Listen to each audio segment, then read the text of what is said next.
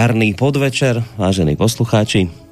Prešli nám nejaké necelé dva mesiačiky a my sa tu teda po takomto čase opäť stretávame počas tohto víkendu pri počúvaní ďalšieho dielu relácie za hviezdami, ktorá, ako veľmi dobre viete, je zameraná predovšetkým na duchovné témy, respektíve no, na duchovné, na témy, ktoré náš povedal by som to tak, že aktuálny ten racionálny, empirický svet považuje za niečo, čo už tak celkom nepatrí do tej slušnej odbornej spoločnosti, lebo veď viete to, poznáte to sami, veda nám postupuje míľovými krokmi, vyvracia jeden stredoveký náboženský mýtus za druhým. Už vieme, že Zem je gulatá a že v oblakoch skutočne neprebýva pán Boh, ale sú to len zhluky vodnej pary. Ani blesk nie je vlastne nakoniec trestom Božím, ale len obyčajným elektrickým výbojom. Anieli naozaj neexistujú, nemajú žiadne krídla. Vlastne ani ten duchovný svet. A existuje on vôbec? Asi nie. Existuje vlastne len hmotný svet, ten, ktorý vidíte, ten, na ktorý si môžete siahnuť, ten, ktorý nejako vonia, ktorý počujete tak e, tento svet naozaj existuje, ale netreba už veriť stredovekým rozprávkam. Úplne postačí, keď sa skrátka spolahnete na zrejmé fakty, na vaše zmysly a predovšetkým na rozum. Isté, sú tu stále okolo nás aj veci a deje, ktoré teda veda ešte stále doteraz e, celkom s uspokojivou odpovedou neprišla pri nich, nenašla ne, na ne uspokojivú odpoveď, ale ono to vlastne je len otázka času, kedy sa tak stane nie, že či sa tak stane, ale že kedy vyvráti už aj ďalšie blúdy alebo proste veci, ktoré dnes nepoznáme. No, tak e, vážení poslucháči, približne takto nejako by sme to my dnes mali mať v tejto našej západnej spoločnosti zakotvené. Takto si my tu skrátka fungujeme a v podstate každý, kto sa nejakým spôsobom nepotrebuje zbytočne zhádzovať a upozorňovať na seba, tak rešpektuje takú tú hranicu, po ktorú je možno bezpečne zájsť bez toho, aby ste riskovali stratu nejakej tej vašej dôveryhodnosti, spoločenského postavenia. Taká tá hranica, viete, že po ktorú keď zájdete, tak vám nehrozí, že sa budú na vás pozerať tak zvláštne, že no, či sa vám niečo nestalo a tak podobne. No, no lenže my sme tu očividne veľmi odolní kacíri, ktorí pravidelne túto hranicu prekračujeme a nie len to. My to robíme nielenže vedomé, ale dokonca s veľkou radosťou. A urobíme to tak aj dnes. Vyberiame sa mi pekne opäť teda na miesta, v ktorých už e, takých tých akože, a to myslím teraz ako tak v úvodzovkách, že akože tých serióznych pánov vedcov a vedky nezrejme už nenájdete. Vyberieme sa mi na miesta, kde teda oni sa už tak nejak veľmi e, nezdržujú, kde veda krčí rozpačito plecami a hovorí, o, prepačte, ale toto je už mimo nášho záberu. no tak tuto na týchto miestach, na takejto hranici, kde už akože seriózna veda končí svoje pátranie, tak tuto niekde sa my cítime celkom fajn. A ja som veľmi rád, že ste vážení poslucháči si našli opäť čas na našu, no, povedzme, že minimálne dvojhodinovku, slova a aj nejakej tej hudby a že ste sa dnešný večer rozhodli skrátka stráviť v našej prítomnosti. Vyzerá to tak, že to bude opäť zaujímavé. Lebo, ako ste si už iste všimli, téma tentokrát znie pred bránou. Pred bránou, no, pred bránou. To asi pred nebeskou bránou, pred akou inou bránou. To je tá brána, cez ktorú keď prejdete, tak sa ocitnete v nebi. Ale samozrejme, tradícia hovorí, že to bránou nie je zase až tak celkom jednoduché prejsť, lebo pri nej stojí taký ten prísny strážnik, Peter, svetý, a on tam len tak hockoho nepustí, len tých, ktorí žili pekne, čestne, cnostne, iba tí prejdú bránou. Tak asi o takejto bráne bude dnes reč. Neviem, uvidíme. Idem to hneď zistiť, lebo, lebo Peter Marman ktorý má celú nielen túto tému dnešnú, ale dokonca aj celú túto reláciu, tento seriál tém na svedomí, tak je už na našej Skyblinke. Ja som veľmi rád. Dobrý večer vám prajem, počujeme sa. Dobrý večer, Boris, želám do bansko bystrického štúdia a pozdravujem poslucháčov, ktorí sú pri príjimačoch buď teda hneď teraz aktuálne, alebo teda niekedy v budúcnosti. Rád vás počujem, musím to tak úprimne skonštatovať, že ste mi už chýbali trošku v tomto našom vysielaní, v tomto našom éteri, sme vás už dlho nepočuli, ako som spomínal z tejto relácie, už teda aj dva mesiace to budú pomaly, to je dosť. No takže, takže teším sa, že čo sa my dnes ideme proste všetko podozvedať. Povedzte mi na úvod, že dobre, to tam pátram po tej bráne, tam tej nebeskej, tam ideme dnes zhruba niekam? Ja si myslím, že je to tak poeticko, legendovo povedané, ale v podstate tak relatívne dostrefne. Dobre. Takže uvidíme, uvidíme. Ne, ne, necháme poslucháčov v napätí. Prekvapiť. Dobre, dobre. Nechajme ich v napätí. Nemôžeme im celú zápletku podať hneď v úvode. To by nás už potom ďalej nepočúvali. Dobre, no, keď spomíname poslucháčov, tak samozrejme treba povedať, že ak nejaká otázka z ich strany priletí, asi ideálne by bolo využiť tú mailovú schránku, prípadne teda našu internetovú stránku, zelené tlačidlo otázka do štúdia, tak určite sa nájde aj počas tohto nášho rozhovoru priestor, kde by som teda tú otázku prepašoval do nášho vysielania, alebo prípadne nejaký názor názor k téme, ktorú budeme dnes teda rozoberať. Ja len teda poviem ešte tie technické údaje. studiozavináč slobodnyvysielac.sk je mail. No a tak, ako som spomínal, môžete písať aj cez našu internetovú stránku, keď si kliknete na zelené tlačidlo otázka do štúdia. Spolu s Petrom Marvanom, Marmanom vám teda nerušené počúvanie v rámci relácie za hviezdami pri téme pred bránou.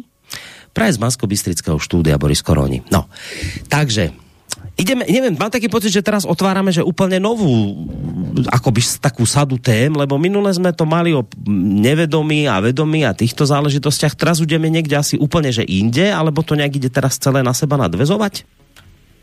Práve, že my sme si na začiatku uh, vytvorili nejaké také základné tehličky a teraz sa nám pekne budú dávať dohromady a tie závery budú čoraz ďaleko siahlejšie. Takto, čiže to jedno na druhé nadvezuje. Aha, dobre. Že my si pospájame my si tu v podstate spájame náboženstvo, psychológiu, lingvistiku, rozprávky a mm, to, teraz nám to začne dávať zmysel, to, čo som hovoril na začiatku, aj konec koncov, prečo sa tá relácia tak volá za hviezdami. Uh, No skrátka ideme za tými hviezdami a teraz sme tak pred bránou. No. Tak uh, v podstate si dnes ukážeme, ako môže mať veda priamo pod nosom veľké tajomstvá a zároveň si ich nepříjmať, lebo má teda predsudky, hoci to nerada priznáva. A my sa aj, ale aj na základe jej poznatkov o ďalší kus priblížime, ako si možno teda konkrétne vyvinúť mimozmyslové vnímanie. Minule sme si hovorili o mimozmyslovom vnímaní a teraz sme, sme v podstate zistili, že teda je a je aj podľa vedy. Akurát je otázka, že do akej miery je objektívne a my si ukážeme, ako to možno rozvíjať a v podstate si aj ukážeme, že iniciácia alebo zasvetenie je skutočné. O ďalší kus sa teda k tomu približíme a povieme si, ako vnímať duchovné fenomény. Čiže to je brána.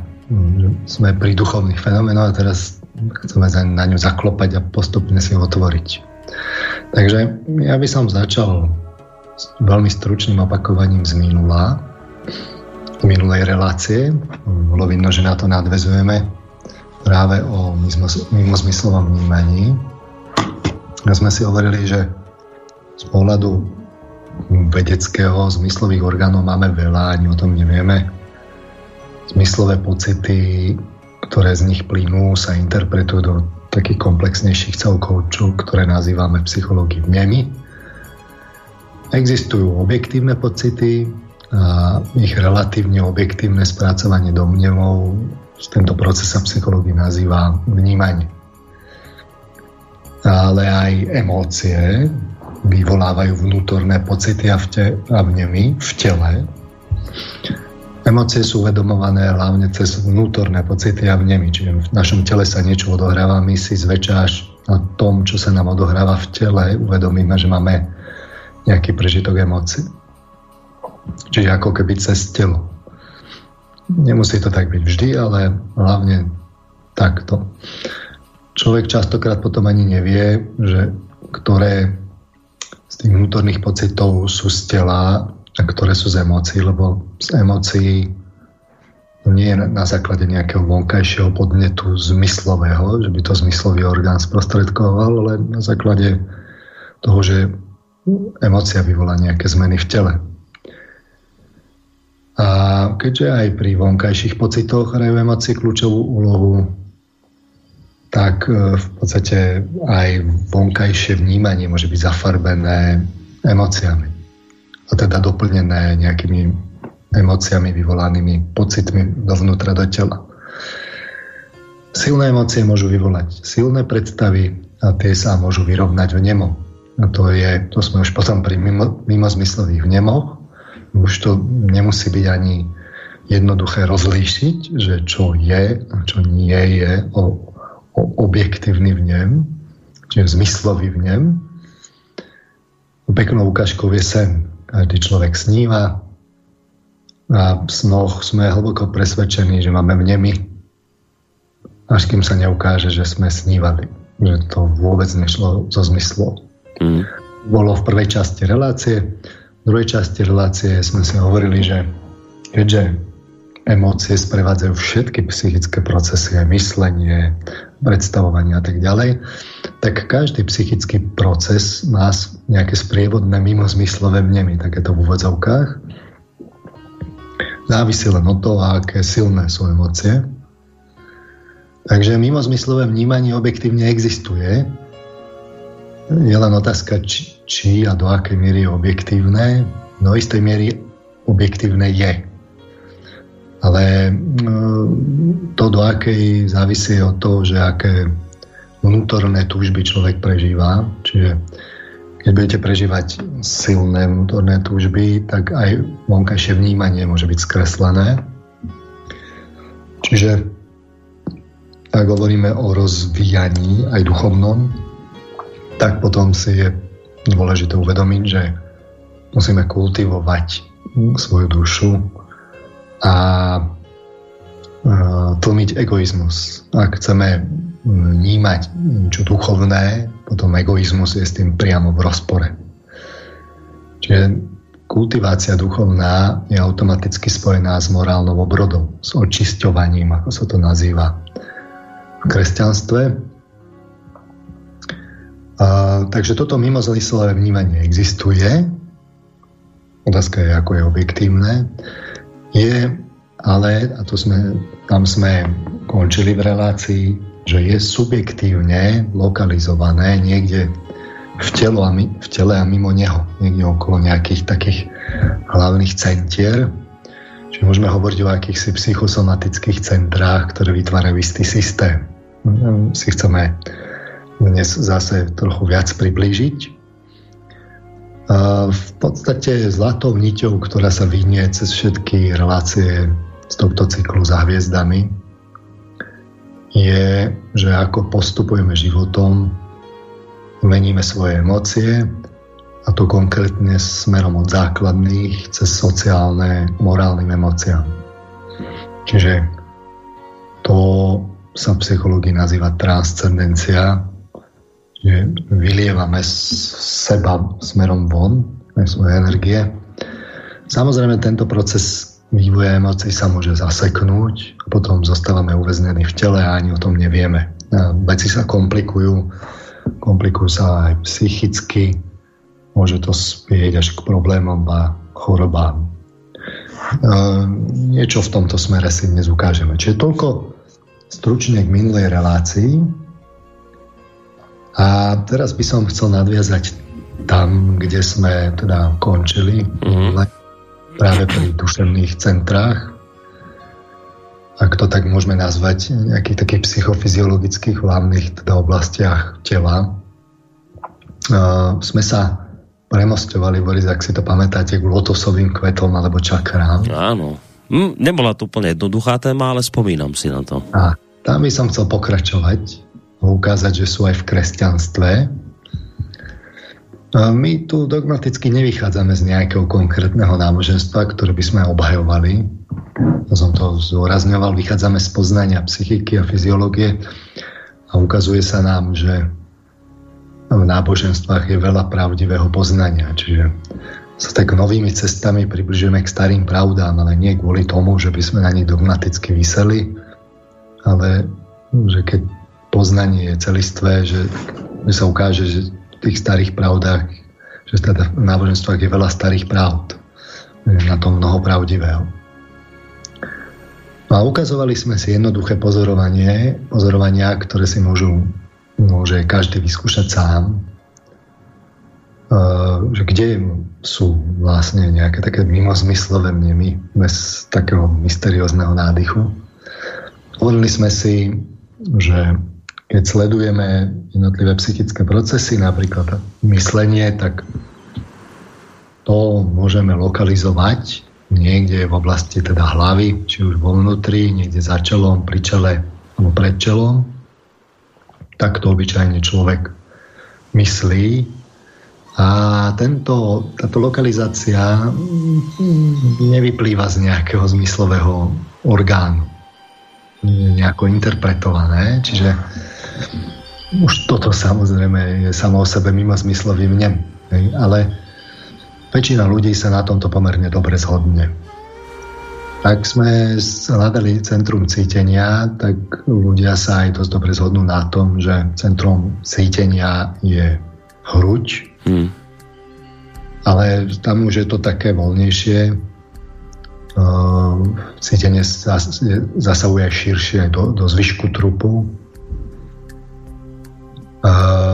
práve preto, lebo cítenie vyvoláva nejaké zmeny v tele, takže ono, emocionalita vyvolá zmeny v podstate v celom tele, ale predsa len také epicentrum je v hrudi. Súvisí to s obehovými systémami, e, so srdcom, srdcovo a s dýchacím, ktoré sa pri emóciách významne menia. Takže nejako si to duševne, psychicky zinterpretujeme, že centrum je tam. Aj keď človek má povedať, ale to môže byť tak kultúrne už také viacej podmienené, keď máme povedať, že sme ja, tak si pobúchame po hrudi, nie, nepobúchame si po čele, pobúchame si po hrudi. A to je vôbec zaujímavá otázka, že prečo by malo byť naše ja nejako súvisieť s hruďou.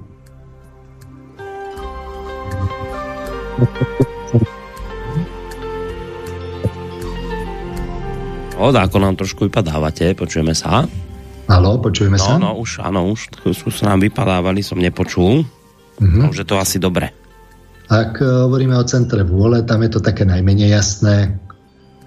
Uh, hovorili sme si, že to súvisí s bruchom a s končatinami. Bruchom preto, lebo v bruchu máme metabolizmus, máme energiu a s končatinami preto, lebo máme pohyb. V končatinách robíme nimi pohyb, takže je to celkom logické. Uh, robili sme si aj také cvičenia na predstavy. Dneska by som povedal takú modifikáciu tých cvičení uh, s predstavami. Čiže keď sme, keď sme si hovorili o predstavách, že kde sa nachádzajú, tak je dôležité, že čo pri tom prežívame. Čiže keď si má človek predstaviť nákladné auto na pohľadnici, tak si to bude predstavať skôr niekde v blízkosti čela alebo vo vnútri hlavy. Tak e, nákladné auto je pomerne veľké, tak by sa mohlo vynoriť z hlavy ďalej. Ale v okamihu, keď si predstavíme že teda pri tom nákladnom aute na tej pohľadnici je človek, ktorého milujeme, že zapojíme do toho cítenie, tak v tom momente no, čím viac cítenia do toho ide, tým viacej to z hlavy vystúpi a predstupí pred nás niekde do oblasti srdca.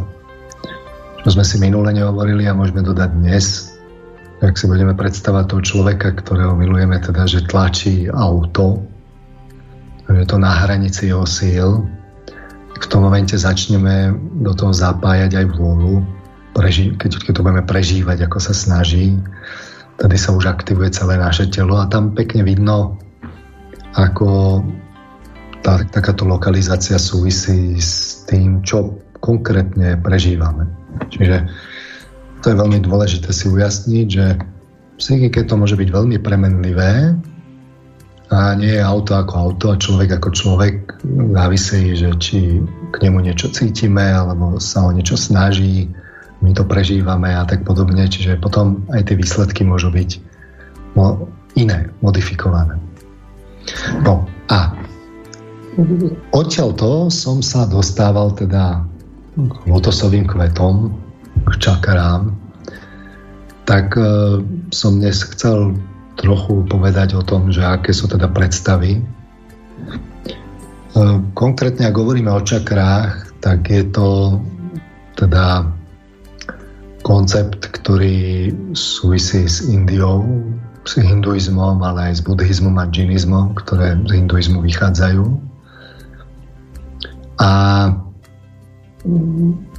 povedzme, že keď sa to historicky skúma, tak uh, počet čakier alias lotosových kvetov alias kolies ako slovo čakra, čo, čo teda znamená, tak tento počet sa v celku môže líšiť v čase, ale v princípe taká najrozšírenejšia predstava ktorá sa tak udomácnila, je, že hlavných čakier je 7, hoci teda čakier je veľa, že ich môže byť až 80 tisíc.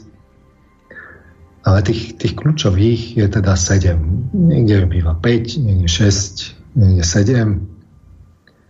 Ale hlavný koncept je tak skôr 7. A niektoré sa nemusia počítať. Povedzme 7 v oblasti temena hlavy sa nemusí počítať a môže, potom dostaneme iný počet, no, teda iný výsledok. E, takže kde sa nachádzajú podľa, podľa teda hinduizmu a takých tých tradícií? Tak dve máme na koncoch trupu, štvorlupeňový lotosový kvet, kvet e, smeruje od pohľavných orgánov smerom dole, čiže na spodku trupu. Naopak e, tisíc lupeňový lotosový kvet smeruje od temena hlavy smerom hore. E, zvyšných 5 smeruje teda dopredu, hoci sú aj lotosové kvety, ktoré idú smerom dozadu, ale povedzme, že vzadu je receptívna časť a vpredu je Ehm, časť, ktorú vieme vedome ovládať. Konec koncov tak je to anatomicky v celom tele.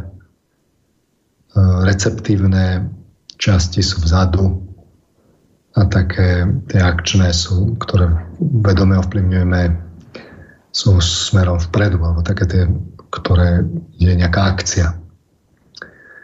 Takže zvyšok lotosových kvetov smeruje dopredu, E, tri sú v hlavných častiach tela, takých tých hlavných, môžeme nazvať tutinách. Čiže e, v strede tráviacej sústavy je jeden, ten je šestlupeňový, v strede hrude, v centrálnej časti srdca, čiže tam, kde máme hrudnú kosť vpredu, kde je epicentrum srdca v kulatej časti, tak smerom dopredu odtiaľ vyviera lotosový kvet 12 lupeňový. No a v strede hlavy, tam, kde si novia uh, malujú na koreň nosa farebný bod, tak tam uh, je dvojlupeňový uh, kvet. My sme si to minulé tak spomínali, že tie dva z troch sú v epicentrách poloblúkov, čiže uh, tzv. tretie oko, ktoré v centre teda hlavy, pri korení nosa, tak uh, to by bol stred kružnice, ktorú by sme mohli opísať okolo lepky. a na druhej strane bod v strede tráviacej sústavy by pre zmenu upisoval, bol stredom, kde by bolo zhruba, povedzme, taký polkruh okolo našej teda panvy. Čiže toto sú tri a teda medzi týmito tromi sú ešte e, medzicentrá, ďalšie dve, čiže jedno je v oblasti plexus solaris, tam, kde sa začína hrudný koš, od, kôš otvárať. Čiže uh, máme uh, po šiestom teda rebrek, kde, kde je ešte teda šlacha, ktorá ide k hrudnej kosti, sa už potom už tie rebra sa otvorí hrudný kôš, tak uh, tam, kde je teda pečeň a žalúdok, kde máme príjem energie a naopak spracovanie energie, čiže všetko, čo strávime, ide z tráviacej sústavy, prechádza cez pečeň a odtiaľ do krvi.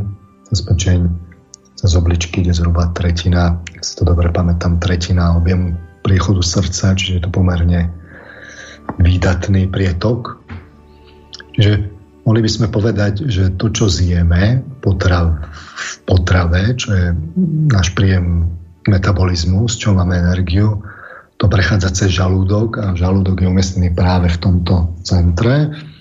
Odtiaľ to ide, tam sa to začne spracovávať a je to teda pod bránicou.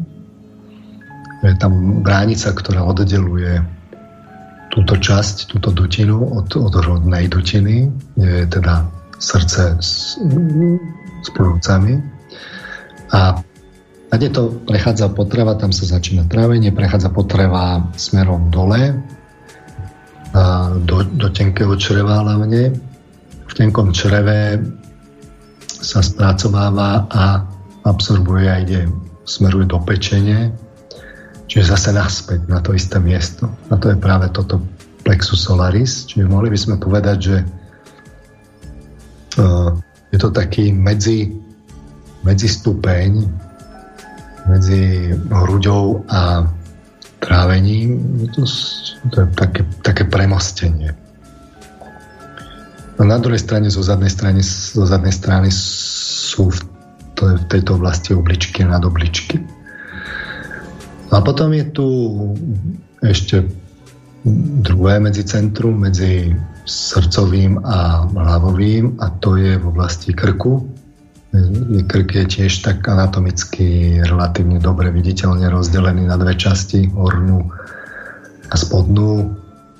E, v hornej sa oddeluje, oddelujú tráviace cesty a dýchacie cesty. Ešte v ústach je to spojené. A, zase tam, kde hrtan, začína oddelenie. Prv, prvý vstup smerom do dýchacích cest, potom ďalej do, do plúc. To je v hornej časti. V spodnej časti je hlavná časť teda štítnej žlázy a, a, a, a v polovici je zhruba v polovici je práve toto, toto centrum. Čiže v oblasti krku máme podľa hinduistickej tradície 16 lupeňový kvet, v oblasti plexus solaris vlastne tam, tam nižšie máme uh, 10 lupeňový. A podstata príbehu, ktorý súvisí teda povedal by som s jogou a s nejakým vnímaním uh, vnútorných procesov. A to si treba uvedomiť, že že táto tradícia je veľmi, veľmi stará. Sú do, dokladované teda obrazy človeka sediaceho v lotosovom sede ešte teda niekde v období zhruba 3. tisícročia pred našim letopočtom, že už vtedy to človek skúmal. No, hovoríme o, o, o starých, starých kultúrach. Takže podstata tohto príbehu skúmania vnútorného je skúmania, skúmanie vnútornej energie, kundaliny, ktorá niekde spočíva zakliata teda alebo uväznená v, v, v panve, ale pri duchovnom postupe môže vystúpať hore telom, pričom keď sa dostane niekde do úrovni práve lotosového kvetu v oblasti srdca, tak začínajú teda nové schopnosti. A keď príde do tretieho oka, tak e, tretie oko sa otvorí a keď vystúpáš k temenu hlavy, tak človeku na hlave rozkvitne práve tisíc okvetných lístkov. A tento vzostup energie je spojený uh, s rastením práve alebo rozku, rastením motosových kvetov alebo teda jednak s, rastom a žiarením a jednak s pohybom. Motosových kvetov preto kolesa sa to točí ako koleso. Čiže ako náhle táto energia vstúpa, začnú kvety rásť a točiť sa.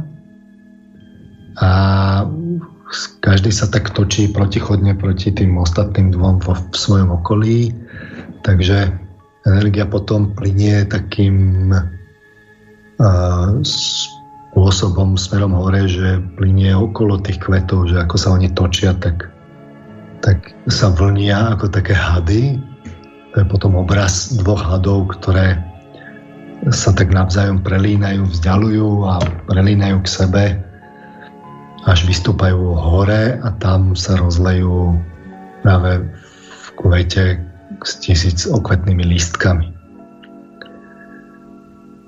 Uh, takže toto je tradícia, ktorá je orientálna. Musíme si ujasniť, že aj iné náboženstvo je teda prebrali, ako som hovoril, buddhizmus sa z Indie vylial do Ázie, čiže sa rozšíril po celej Ázii. Životnú energiu a silu nájdeme aj teda v Číne a v podstate po celej Ázii. Čiže známe sú napríklad akupunktúra, akupresúra. V Číne v bojových umeniach napríklad práca s čchy, keď máme napríklad bojové umenie Tai Chi Chuan, tak to Chi tam je práve táto energia. V Japonsku sa nazýva Ki. Na západ sa to potom ku nám dostalo prostredníctvom hlavne teda teozofie a, a derivátov, aj, aj antropozofie a potom v, tých novších obdobiach prostredníctvom ezoterických prúdov rôznych, New Age a podobne, ktoré s obľubou teda e, z orientálnych tradícií vychádzajú, hlavne teda z indických a, a tibetských. Takže takýmto spôsobom, e, keď si o tom hovoríme, tak e, myslím si, že poslucháčom to nebude uh, neznáme. Preto som to tu aj tak hovoril tak stručnejšie. A teraz by si človek mohol povedať, no dobre, však duchovný vývoj, a teda ako sa to robí? Že viete, koľko ľudí sa tomu venuje, tak ak sú výsledky, nie sú výsledky, ako to je? A čo na to vedá a podobne. A tu si musíme uvedomiť, že to vytvára množstvo nedorozumení, Hlavne nedorozumenie je v tom, keď si, keď sa na to budeme pozerať z pohľadu práve um, až také prílišnej skúsenosti súvisiacej s motou, že budeme to mať príliš ľahko, príliš rýchlo hľadať niečo, čo predsa len súvisí so zmyslovými orgánmi, že by keby sme tak len trochu viacej prižmurili oči, že by sme to stáť mohli vidieť alebo sa viacej sústredili. Toto sú práve tie predstavy, ktoré idú úplne iným smerom, než to je a preto to v takom prípade ani nikam nevedie. A nejaký takýto rozvoj. No, keďže to človek nechápe, tak, tak potom, keď má predstavy, ktoré sú nesprávne, že to ide príliš ľahko akoby k zmyslovým orgánom, tak potom e, realitou je, že veľká väčšina ľudí drvivá v podstate v tomto smere nepostúpi a potom okolo toho vzniká veľa takého šumu, mm. to v konečnom dôsledku len zahmli. No, nepostúpi, ale tam možno ešte väčšie riziko je, že sa môže stratiť tam potom taký človek. To viete, že on, on je tak nepostúpi, ale akoby e, to je nebezpečné, on sa môže tam potom úplne zatúlať a nechcem to povedať tak hnusne, že mu môže prepnúť, ale že tam veľa ľudí aj zle môže dopadnúť, ne? keď to nepochopia.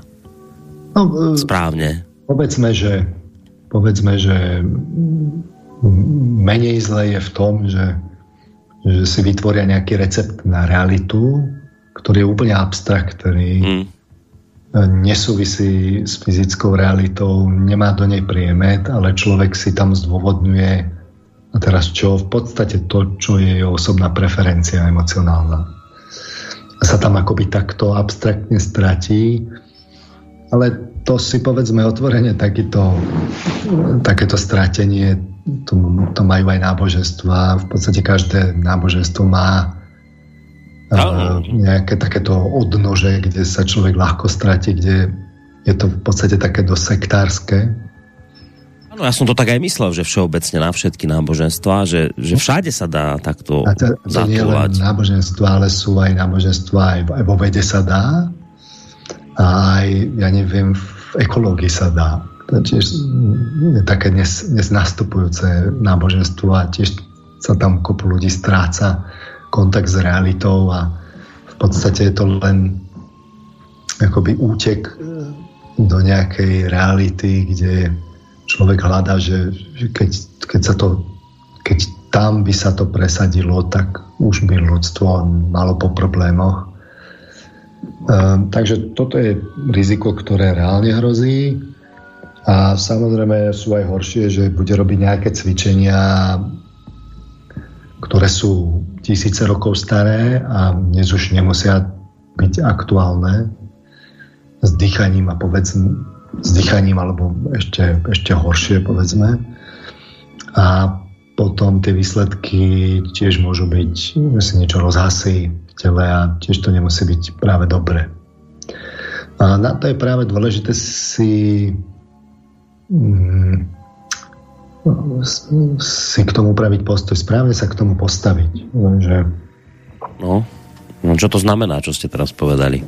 Že to práve chcem ukázať, že, že je dôležité hľadať styčné body s náboženstvami univerzálne,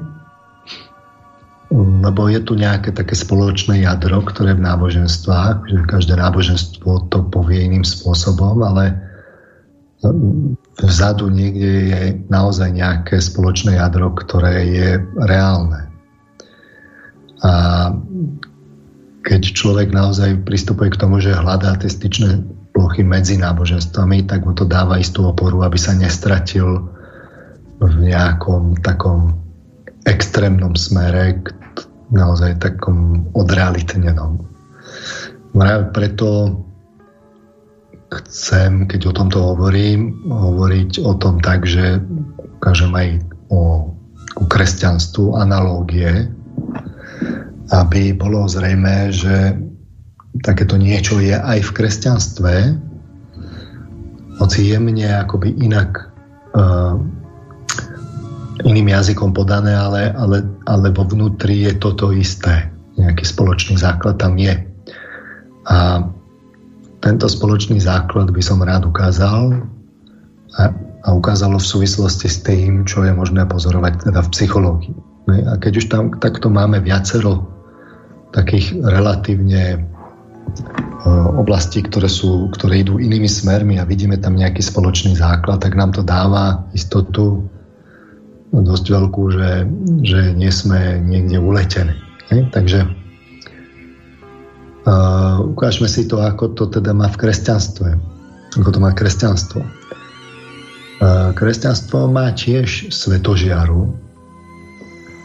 Nie je to lotosový kvet, ktorý tak vykvitol v oblasti hlavy, akože ako lotosový kvet, ale je to priamo žiara, svetožiara.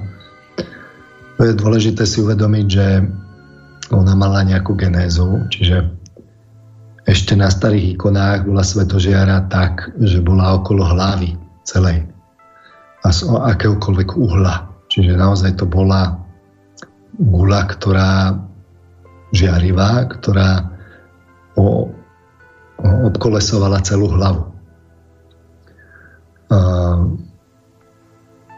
Keď sa začali robiť sochy, tamto ale už budete robiť ťažšie. Čiže robilo sa to tak, že sochy boli po bokoch chrámu a keď už tam teda človek prišiel, tak oni boli teda jednak vyvýšené, tak sa zväčša pozeral na nich z, z nejakého uhla, tak sa za hlavu dával zlatý, zlatý kruh, ktorý bol ešte plný zo začiatku. Takže keď sa človek pozrel z, z, zo správnej strany, to, to, to znamená, bol pod sochou priamo dole a pozrel sa smerom na ňu, tak videl presne ten istý obraz, ktorý bol na starej ikone. Čiže okolo hlavy videl zlatý kruh. Ale zlato bolo teda no, drahé, tak sa to potom začalo robiť tak, že už to bol len neplný kruh, ale bol to len uh, kruh, ktorý bol len ako po obvode mm-hmm. zlatý. Áno, áno. No a potom z toho zostalo už len to, že keď sa teda bokom niekto pozeral, tak už zostal len teda ten kruh ako taká svetožiara, ale len, len obruč vlastne okolo hlavy, čo je samozrejme nezmysel. Uh, nič menej takto sa to zaužívalo a je to teda skreslenie no, no, no novoveke. Uh, ale je v kresťanstve teda svetožiara, aureola, ale to je teda na sochách a na, na, na ikonách hlavne, ale my, my to máme rovno v textoch, takže si môžeme pozrieť analógie tohto. Čiže veľmi často sa hovorí buď teda o svietniku, o svieci, o lampe, alebo a, vlastne o teda o svetle. Tak si skúsme povedať nejaké teda a, citácie ktoré by sme povedali inak v relácii teda o sviatkoch moderne, ale už sa nám to dosť dobre prelína, tak si to tu teda ocitujme. Čiže v 5. kapitole e, Jána e, Janové Evanília v 35. verši sa hovorí napríklad o Jánovi Krstiteľovi, že on bol lampou, ktorá horela a svietila. A vy ste sa chceli chvíľu veseliť pri jej svetle. V Matúšovi 5. kapitole sa začína rovno teda e, rečami, rečou teda na vrchu. Keď Ježiš videl zástupy, vystúpil na vrch, sadol si a jeho učeníci pristúpili k nemu. Prečo vrch? To sme si vysvetlovali v reláciách o o svetkom moderne, no a on otvoril ústa a začal ich učiť. Tam potom hneď prvé, čo ich začal učiť, boli blahoslavenstva, že blahoslavení tí, ktorí a tak ďalej. A hneď zápäti pokračuje po blahoslavenstvách 13. veršom o soli zeme a o svetle sveta. Čiže hovorí, že vy ste sol zeme, ak sol stratí chuť, čo jej dodá slanosť? Už nie je na nič súca, len ju vyhodiť von, aby ľudia po nej šliapali. A teraz prichádza tá pasáž, ktorá nás zaujíma. Vy ste svetlo sveta. Mesto, ktoré leží na vrchu, sa nedá ukryť. Ani lampu nezažnú a nepostavia pod mericu, ale na svietnik, aby, aby svietila všetkým v dome.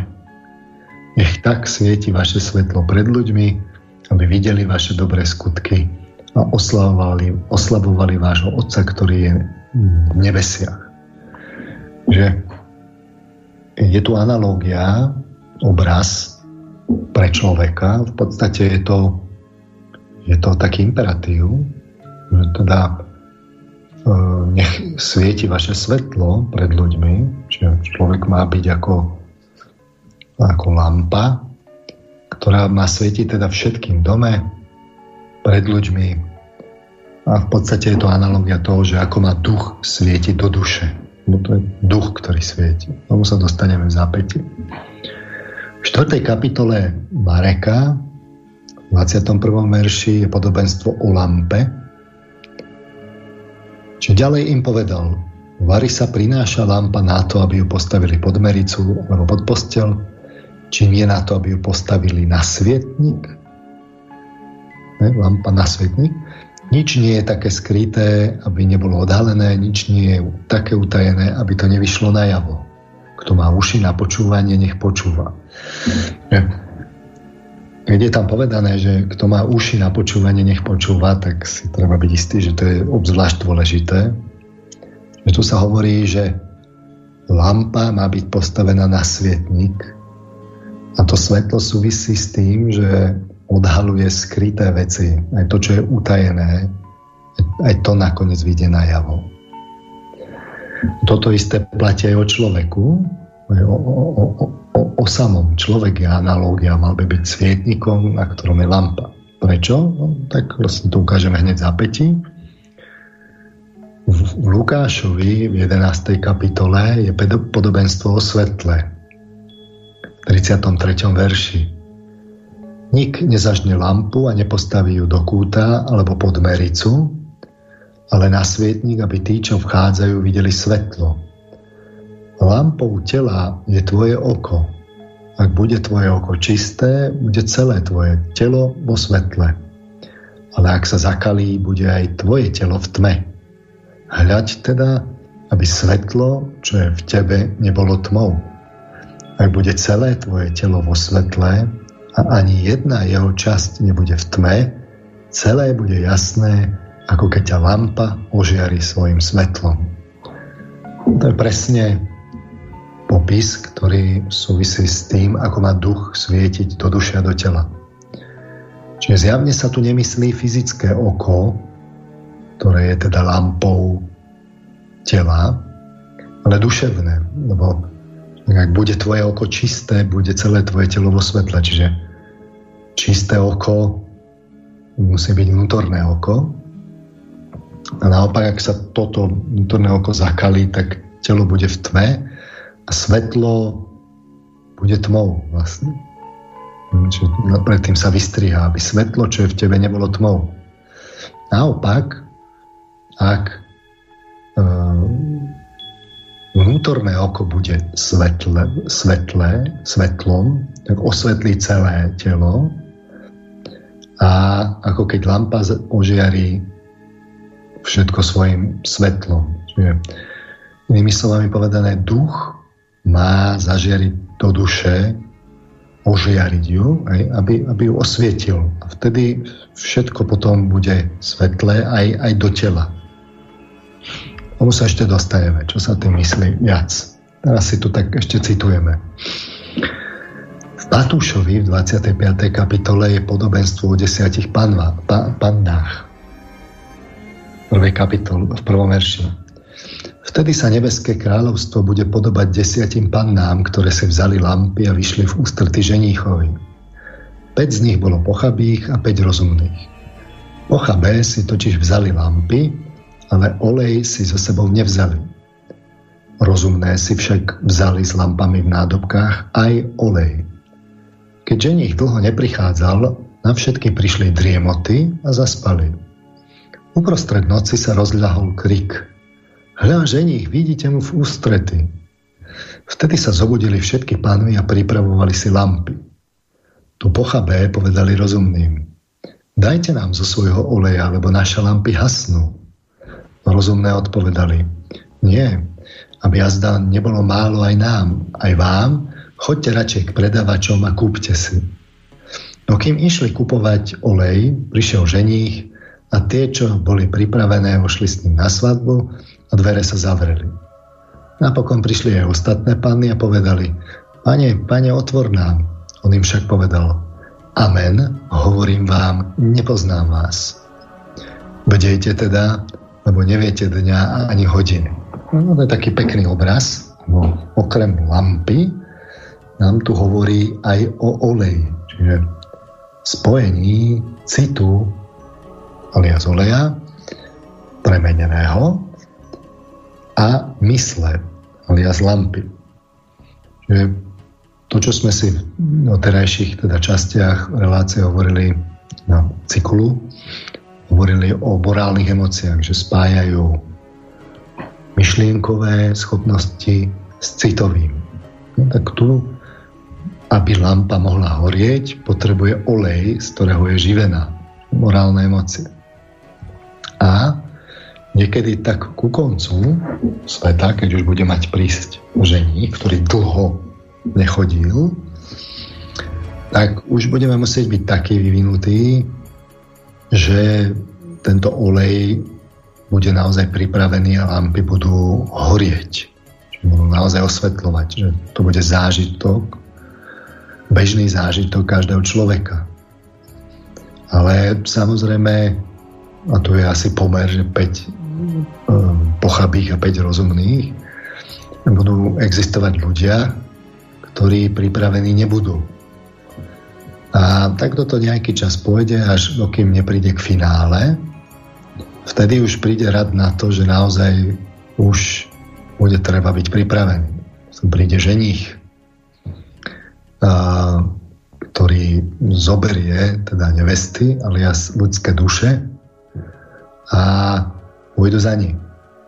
A tie, čo nemajú olej, inými slovami morálne emócie, tie budú klopať, budú si chcieť na poslednú chvíľu niečo kúpiť, ale už sa nebude dať, už to nestihnú. A ženich ich nepozná.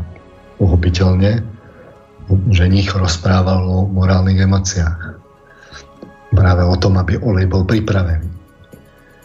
Čiže rozumné vošli na svadbu, mali olej, e, pochabé nemali, nemali morálku, ale a výsledkom teda bolo, že, že to zmeškali. To je tak ku koncu sveta, ktoré, čo, čo sa tohto týka. A tým sa dostávame k zjaveniu ešte, poviem aj o prvej kapitole, 12. verš, ktorý tak e, bližšie opíše, čo sa myslí pod svietnikmi a teda hviezdami alias sviecami Takže 12. verš hovorí, obrátil som sa, aby som pozoroval, pozoroval hlas, ktorý ku mne hovoril a keď som sa obrátil, videl som sedem zlatých svietnikov a uprostred svietnikov akoby syna človeka oblečeného do dlhého rúcha a cez prsia prepásaného zlatým pásom. Hlavu a vlasy mal biele ako biela vlna, ako sneh a oči ako plameň ohňa. Nohy mal podobné bronzu rozžeravenému v peci, jeho hlas bol ako húčanie mnohých vôd. V pravej ruke mal sedem hviezd, z jeho úst vychádzal ostrý dvojsečný meč a jeho tvár bola ako keď slnko svieti v plnej sile. Keď som ho videl, padol som mu k nohám ako mŕtvy, on položil na mňa pravicu a povedal, neboj sa, ja som prvý a posledný a živý. Bol som mŕtvý a hľa, žijem na veky vekov, a mám kľúče smrti a podsvetia. Napíš teda, čo si videl, čo je a čo sa stane potom. A teraz ide pasáž, ktorá nás zaujíma. Tajomstvo siedmých hviezd, ktoré si videl po mojej pravici a siedmých zlatých svietnikov je toto. Sedem hviezd, to sú anieli siedmých cirkví a sedem svietnikov, to je sedem cirkví. Ako teda zjavenie v tomto obraze že ako hora, tak aj svietnik. My sme mohli povedať, že svietnik je nejaká analogia hory. V tomto prípade je to církev, alebo sedem církví, sedem svietnikov, každá je iná. Skrátka má nejakú sústavu pravidiel, nariadení etických a podobne. A ako lampa e, je hore, tam svieti, tak v tomto prípade tam je aniel, ktorý inšpiruje církev a to je potom hviezda, ktorá tam svieti na tomto svietniku. Iná analogia by mohla byť teda mesto na hore, ktoré, ktoré bolo spomínané vyššie, ktoré som spomínal. Vlastne sveté mesto zase na hore, kde je práve akoby vyústenie hory, tak vyústenie svietnika je lampa, alebo to, čo, to, čo svieti. Cirkvi skrátka držia súbor etických pravidel a praktikujú ich a anieli cirkvi svietia ako hviezdy, inšpirujú ich svojimi princípmi, vpečaťujú tam nové impulzy.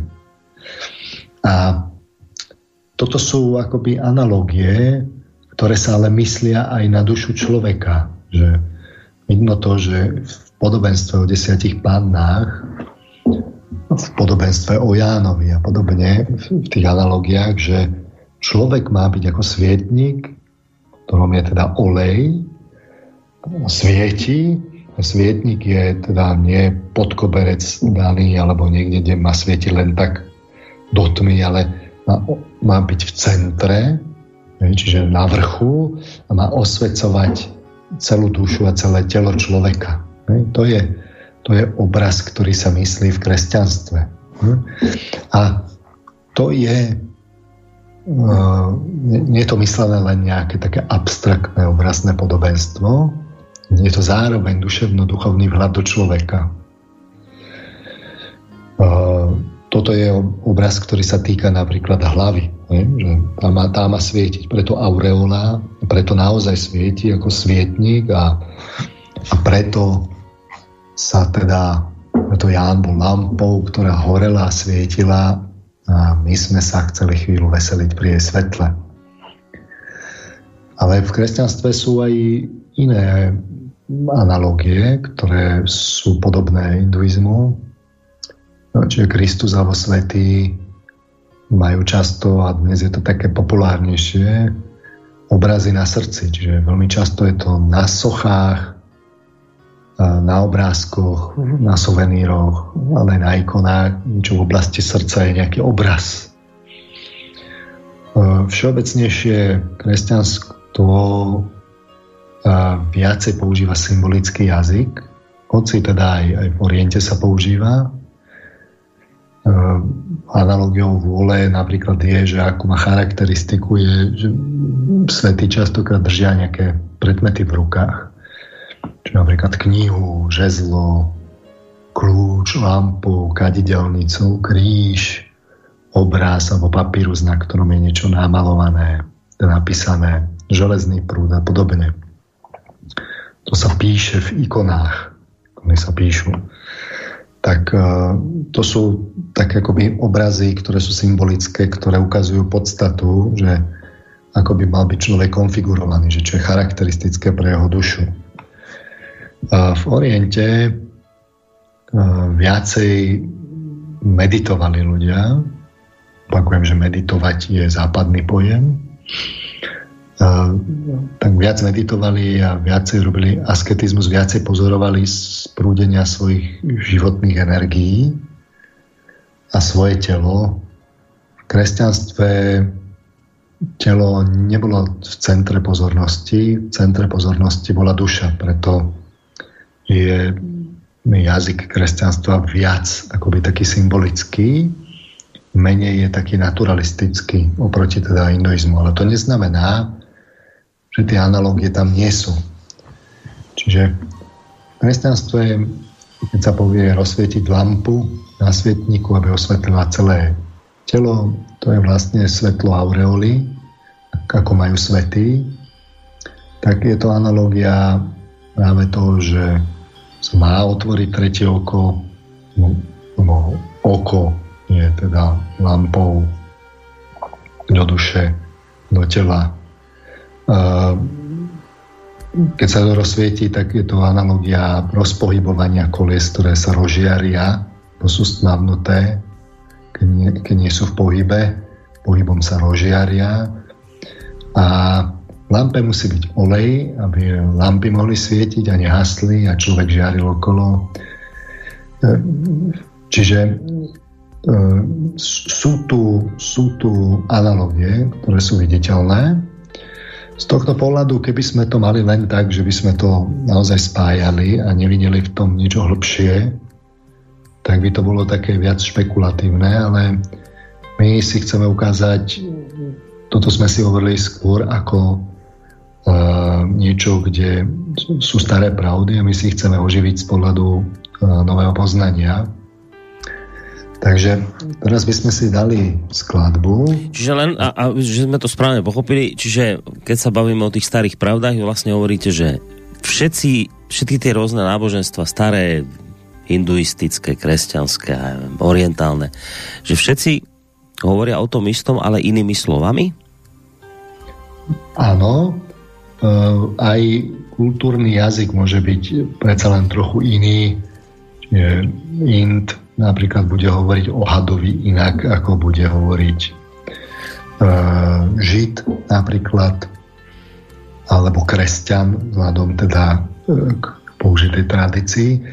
Ale predsa len, ak hľadáme podstatu vo vnútri, tak tam je nejaké spoločné jadro, ne? ktoré treba rozpoznať. A čo to jadro tvorí, to by som, k tomu by som sa rád dostal teda po skladbe. Dobre, a ešte, ešte kým pôjdete k save, tak ešte jednou otázkou vás vyruším, ak môžem, že len a prečo je to tak, že v tom hinduizme alebo ja neviem, v tej Indii to stále ostalo, tie čakry a, a lotosové kvety niekde v Oriente a tak, tam to ostalo zachované, tam tí ľudia, ktorí sú teda veriaci, tak stále v tom fungujú, na tom istom, čo fungovali aj ich generácie pred nimi. A z kresťanstva, z kresťanstva sa to nejako proste vytratilo, tak popísali ste ten spo, systém, ako to fungovalo s tou aureolou nad hlavou, nebolo zlata a aj nejaké praktické veci do toho mohli vstupovať, ale prečo práve ja mám z toho proste taký pocit, ako o tom rozprávate, tak možno milný, opravte ma, ale ako keby kresťanstvo toho najviac postrácalo z tých starých pravd. Postupne. Uh, Vekmi. Takto, že čo sa týka vnímania tela, práve preto, že mu, vním, že mu venovalo málo pozornosti, telo bolo zdrojom hriechu, tak v tomto smere najviac postrácalo, áno.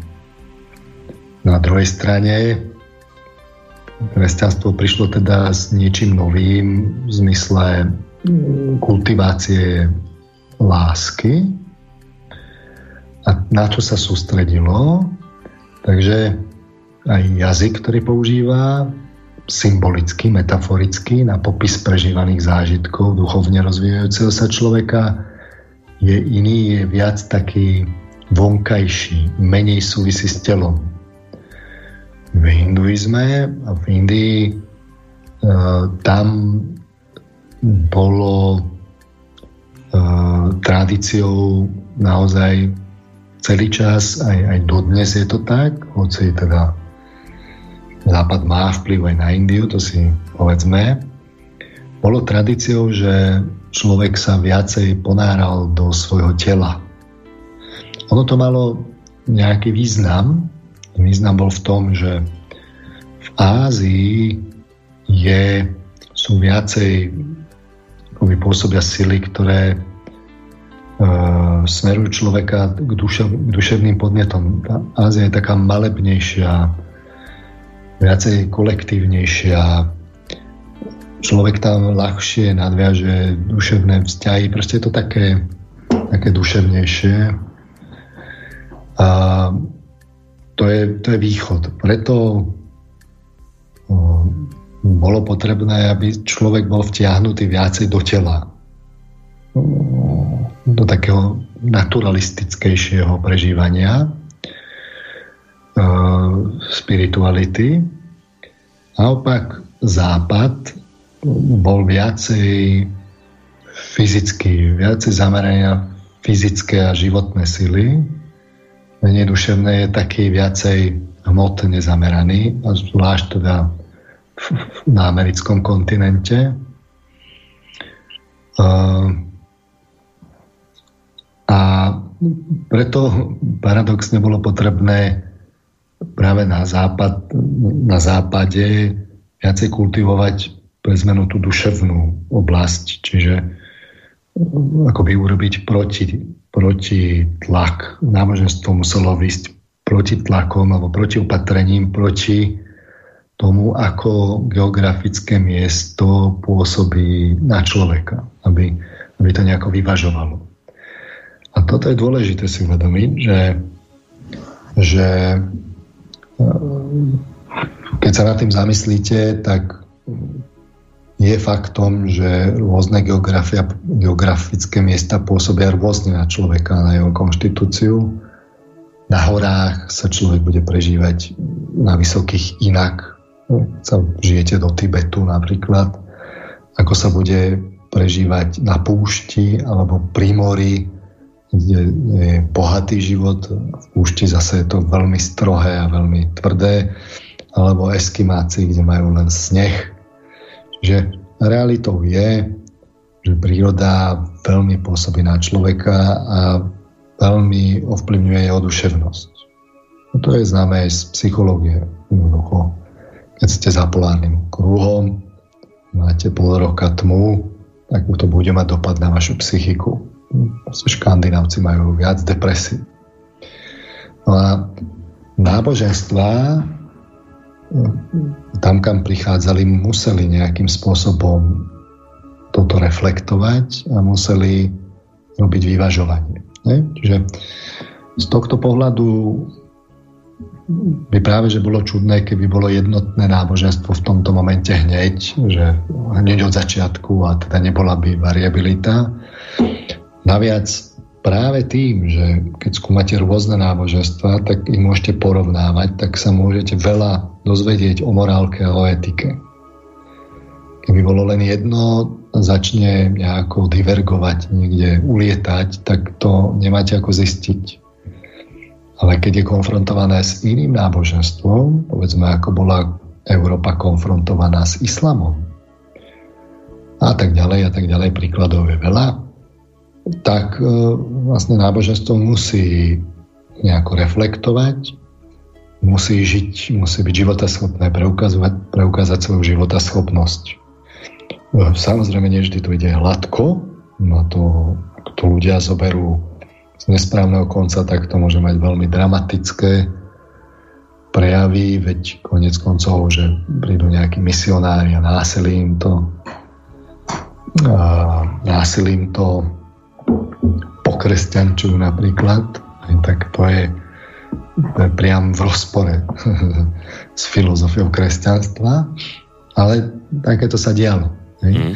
Že uh, práve keď pozorujete rôzne náboženstva, porovnávate ich, tak vám to umožňuje vidieť silné a slabé stránky.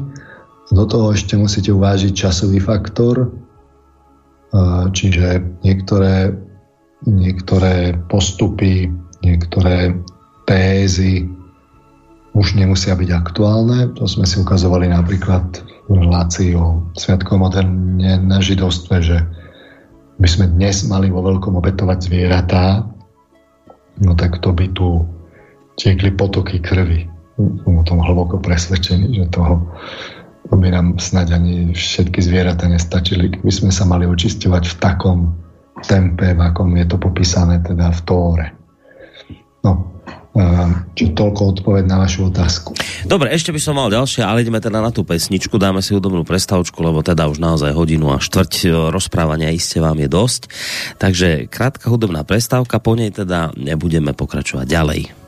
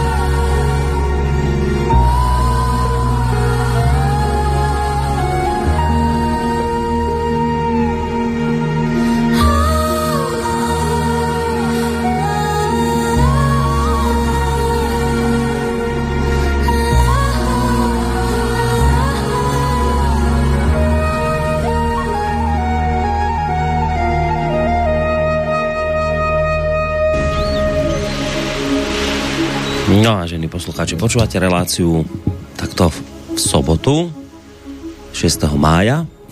Reláciu za hviezdami s témou pred bránou.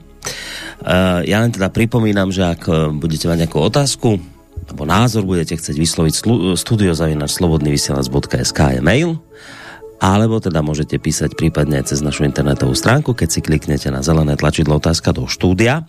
A ešte skôr, ako sa teda e, pustí Peter Marman ďalej do e, teda vysvetľovania tejto témy, tak ešte by som ho predsa len pristavil pri jednej, aspoň teda jednej otázke, ktorú ešte som chcel tam pred pesničku, ale som pekne počkal. tak, že e, už ste to dnes spomínali, že v tejto relácii sa neviažeme teraz na nejaké jedno konkrétne náboženstvo, ale že to taký prierez s rôznymi náboženstvami, však nakoniec ste sám hovorili pred pesničkou, že keď to človek takto robí, tak potom v tých náboženstvách sa vie v rôznych oblastiach inšpirovať, niečím viac, niečím menej, niečo tam je v tom náboženstvo lepšie, v inom niečo lepšie, tam zase vidíte niekde chyby a zase v inom chyby.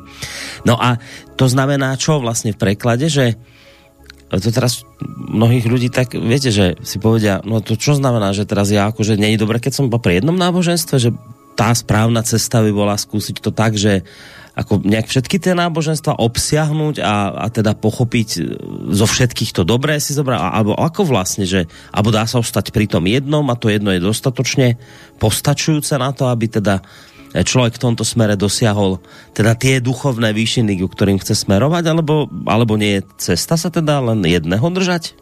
To som celkom nepochopil. No, to je presne tá istá otázka ako otázka, že na čo sú národy.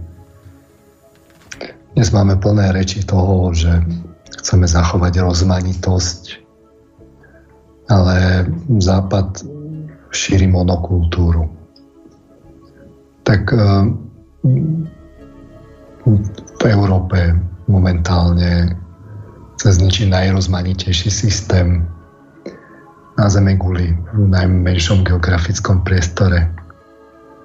Veľmi inšpiratívny, ktorý viedol dejiny.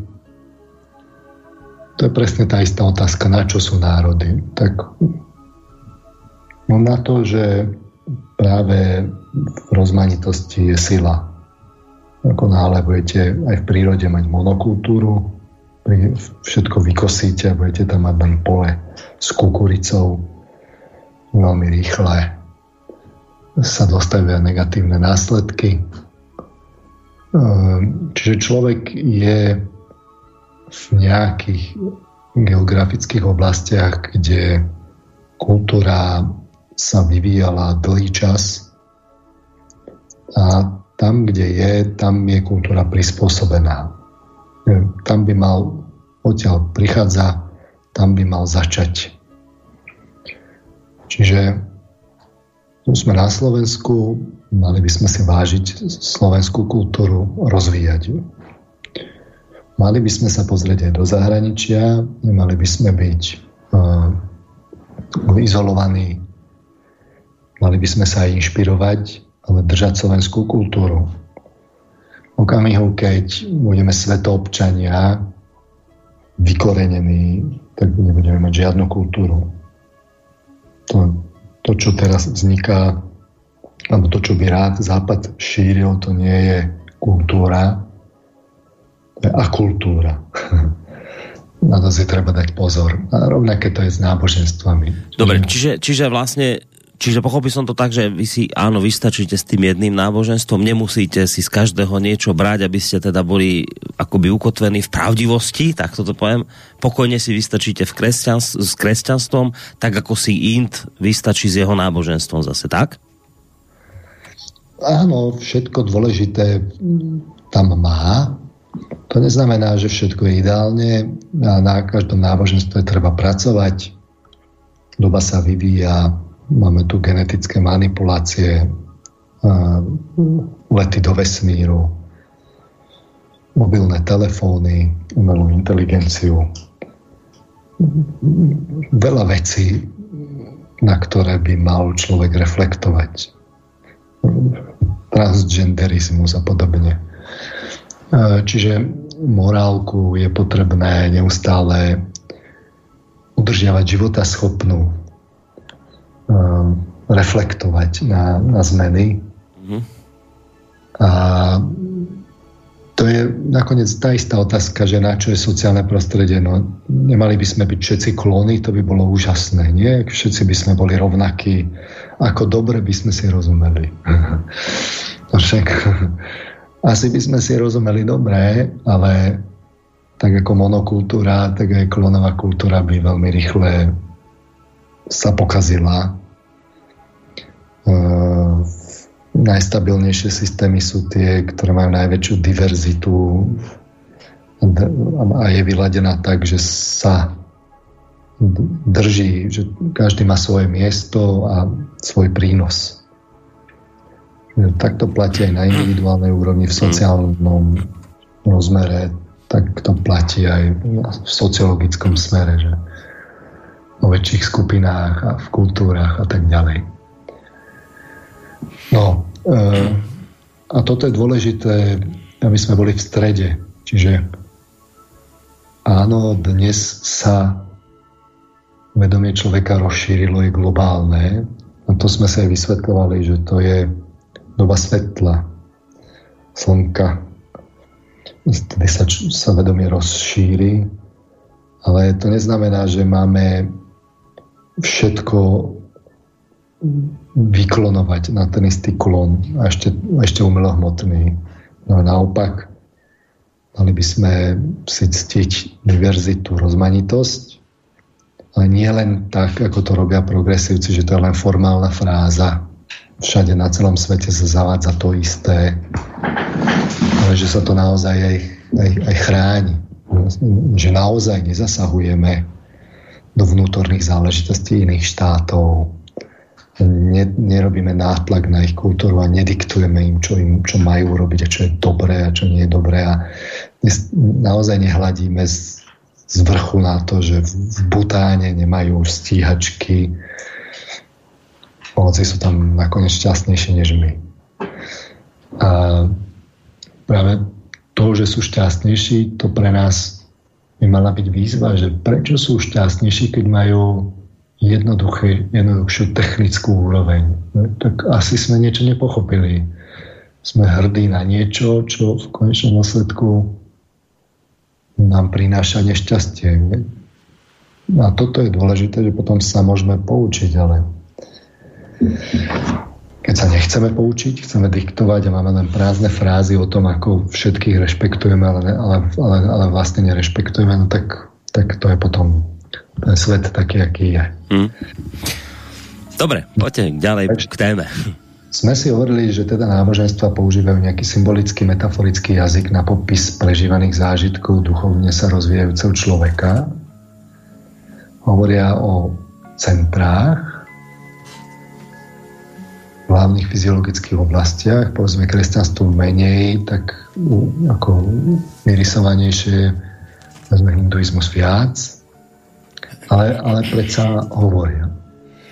A to má svoju logiku, len si musíme ujasniť, že nie fyzickú, nemôžeme k tomu pristupovať fyzicky, ale psychickú hlavne. No a e, čiže náboženstva hovoria o, o, o vývoji duchovnom, potom sa dostavia isté zmeny. Tak ako na to? Vysvetlíme si to teda dnešnou vedeckou rečou. Tú zlatú niť, ktorá sa vynie reláciami, som hovoril, že e, teda meníme svoje emócie, ako postupujeme svojim životom základných cez sociálnych, morálnym, transcendencia, vylievanie sa smerom von. A človek musí dávať pozor, aby sa to niekde nezaseklo, že teda nakoniec zostaneme uväznení v tele a ani o tom nevieme, že teda prídeme k nerestiam, máme smerovať k transcendencii, vylievať sa von do sociálneho života, pestovať lásku, súcit, úctu a celosti a nie neresti. No a vysvetloval som to, ja to poviem možno z jednej strany, vysvetloval som to teraz no, žene s neustálou potrebou lásky, ktorú chce zažívať od niekoho, až tak, že keď to nemá, tak je to vyvoláva pocity úzkosti, tak som aj to tak stručne uh, sa snažil vyložiť tak, že ak hľadá človek lásku pre zážitok pre seba, že potrebuje mať blízkeho pre seba, vtedy má zážitok a vtedy je dobré, ale keď blízky odíde, tak zážitok je preč a potom zažíva úzkosť, chlad a tmu. Tak to je v konečnom dôsledku to, čo človek chce pre seba. A, ale ak človek v protiklade s tým lásku dáva, neberie, tak si to postupne zapisuje na morálnu nástenku. To nazývam. Všetky tie obete, dobré skutky, čo urobí pre druhého, pozornosti, no, horúce slova a podobne, tak tie nakoniec, keď pre niekoho urobíte niečo, čo, pričom sa obetujete, tak nakoniec to vás stále hreje, aj keď je ten milovaný preč. Nie? Takýmto spôsobom si viete nakvapkať niečo, čo vás nakoniec hreje. Keď, keď tých obetí je dosť, tak, tak máte nakvapkané vždy, keď si spomeniete, tak vás to hreje, čo ste pre ňou urobili. Čiže rozdiel je v tom, že kto zadržiava, tomu je zobrané. Najskôr má, keď teda blízky je a má zážitok, a potom blízky odíde, zážitok opadne a, a zostane prázdno. Čiže ten, kto zadržiava, tomu je zobrané. Nakoniec má ten, kto rozdáva. Čiže najskôr nemáte, keď je ten blízky, lebo dávate. Ale potom, keď odíde, tak máte, a máte stálo väčšine, lebo nástenka morálna táto je stále. Čiže to je škótska podstata väčšnosti a zmysel ľudského života. Ako z Evanielia, doslova do písmena, že má ten, kto rozdáva. Ten, kto sa snaží zadržať, tomu je nakoniec zobrané. No a toto je akoby tá, tá zlatá niť. To, jak som to teraz povedal, aby to bolo také živšie. No a teraz sa pozrieme na to v priereze. Čiže skúsme si to aplikovať na to, čo sme hovorili v súvislosti s náboženstvom. Takže najskôr človek zažíva základné zvieracie emócie. To sú tie hadie, tie sú tak vklinené do človeka, prežívajú vo vnútorných orgánoch. Vtedy človek len vníma zmyslami a energia je vo vnútri tela. Dva fyziologických vzorcov, E, typický príklad môže to byť práve ako u ženy, ktorú som spomínal. Ako káčatko, ktorú, ktoré, ktorom sa stratí matka, tak zažíva vlastne paniku. Tak v tom prípade v tom prípade je to tak vo vnútri vklinené. Človek to prežíva vo vnútri. Ako náhle začne rozvíjať sociálne emócie, cicavčie, tak keď človek prežíva lásku tak, že ju dáva, vtedy môže mať celkom zretelný zážitok, že cíti z hrude, že to tak vyviera smerom z hrude, akoby je taký prúd smerom k milovanej osobe, ktorý vychádza smerom von ktorý ho zároveň povznáša. Sú na to aj jazykové metafory, ako láska povznáša. A keď pre milovaného človeka urobíte nejakú obeď, nejaký dobrý čin, tak to tým viac povznáša je ten čin väčší nakoniec.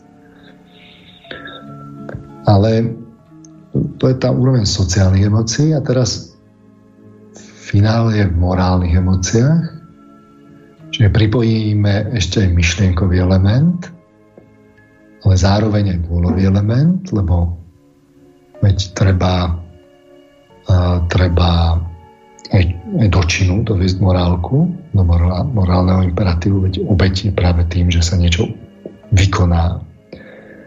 Tak si to predstavme vo výpetom variante, v nejakom takom extrémnom, aby to bolo dobre vidno. Tak povedzme si negatívny príklad, čiže máme nejak, ku, ku závisť alebo žiarlivosť. Že takéto emócie cítime tak pri žiarlivosti. teda negatívny príklad, kedy vám morálne emócie zregredovali. Takže pri žiarlivosti zažívate také nejaké kombinácie strachu, hnevu, paranoidnej podozrievavosti smerom teda k milovanej osobe. Čiže myšlienky sa postupne takéhoto človeka, čím viac človek zažíva žiadlivosti a teda viacej strachu, hnevu a paranoidnej podozrievavosti, tak tým viacej sa myšlienky sítia že postupne nadobudnú takú nutkavú povahu, že človek už na to nevie pred, prestať myslieť, že čo keď mu je ten druhý neverný, že on určite mu je neverný, už na to nevie prestať myslieť. Človek je vlastne v takej mentálnej klietke. Nevie sa odpútať, nevie sa nadýchnuť, oťažie, že sa mu to niekde postupne vysomatizuje. Pri strachu mu nechutí, má problémy s trávením, pri hneve zase to môže zasiahnuť srdcovo systém. V konečnom dôsledku bude z toho až chorý zo, žiadlivosti zo závisti. Môžeme si povedať aj o, o príliš sympatickej emocii, čiže nejaké pôžitkárstvo, príliš veľká slasť, čo je charakteristické pre dnešný konzum Čiže užívame si slasť, ale z toho pramení závislosť. Čiže na jednej strane máme slasť, na strane druhej sa ale stále viac naháňame a otročíme, aby sme ju mohli mať. Potom my po výsledku nevidíme, čo je hlavné. Sme také tučné prasiatka bez svedomia nakoniec, lebo za peniaze čokoľvek. Potom nakoniec stále trpíme a nemáme. Vlastne nakoniec nemáme, lebo má, tie zážitky z nich nič nemáme. Nemáme nič na nástenke keď sa porovnáme s Budánom, tak sme nešťastnejší. Napriek tomu, že vlastne máme toľko slastí, tak úžasne o nás postarané, ako ešte v histórii nebolo. Ale môžeme mať aj pozitívny príklad, čiže uh, máte príklad lásky, je práve morálna emócia, a môžeme to zaviesť naozaj do takého extrémneho príkladu, že, že teda človek sa obetuje, že môže zachrániť iného milovaného človeka tým, že pritom zomrie. V istom momente padne to rozhodnutie, že teda zomrie, že sa obetuje povedzme za dieťa, aby to bolo také zretelnejšie. A vtedy človek má zrazu jasno. Nie je potrebné nič vysvetľovať. Všetko je priezračne jasné, ako to je, čo je dôležité, čo nie je dôležité. Napriek tomu, že kráča v ústredy smrti, kráča s ľahkosťou, lebo vie, že jeho obeď bude mať zmysel, lebo práve sa rozhodol svoj život obetovať pre milovaného človeka, povedzme pre dieťa, aby ho zachránil zaujímavé, lebo človek, ktorý to no, nerobí pre niekoho iného, že zomiera, človek s rakovinou, tak keď človek zomiera, tak no, vie o tom, že zomiera, tak to veľmi často vedie k depresii. A tu je to opak, že zomiera a sa pozriete človeku do očí a vidíte tam svetlo, lásku, cítite teplo. V jedinom okamihu by chcel ešte dať svojmu milovanému, lebo ho vidí posledný krát a vie, že odíde, že v jednom okamihu by dal všetku tú lásku, ktorú ešte nevyjadril, ktorú by chcel dať, tu by zrazu chcel dať a dá ju v jednom jedinom pohľade.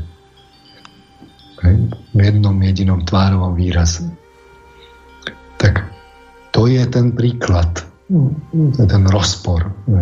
Keď si to predstavíte vo vypetom variante, že ako sa prežíva človek s extrémnou žiarlivosťou alebo extrémnou závislosťou a ako to má v duši človek, ktorý sa práve rozhodol pre niekoho zomrieť. Z lásky, prežíva lásku.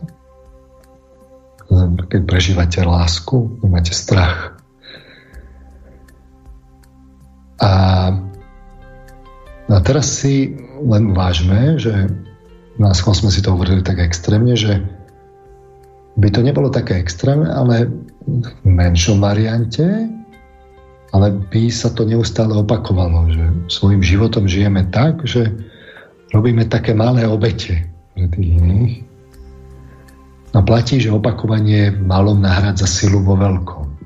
Že ak začnú správne morálne názory prenikať a formovať cit, potom cit začne človeka nadľahčovať a priťahovať a vyžarovať jeho životnú energiu von mimo neho.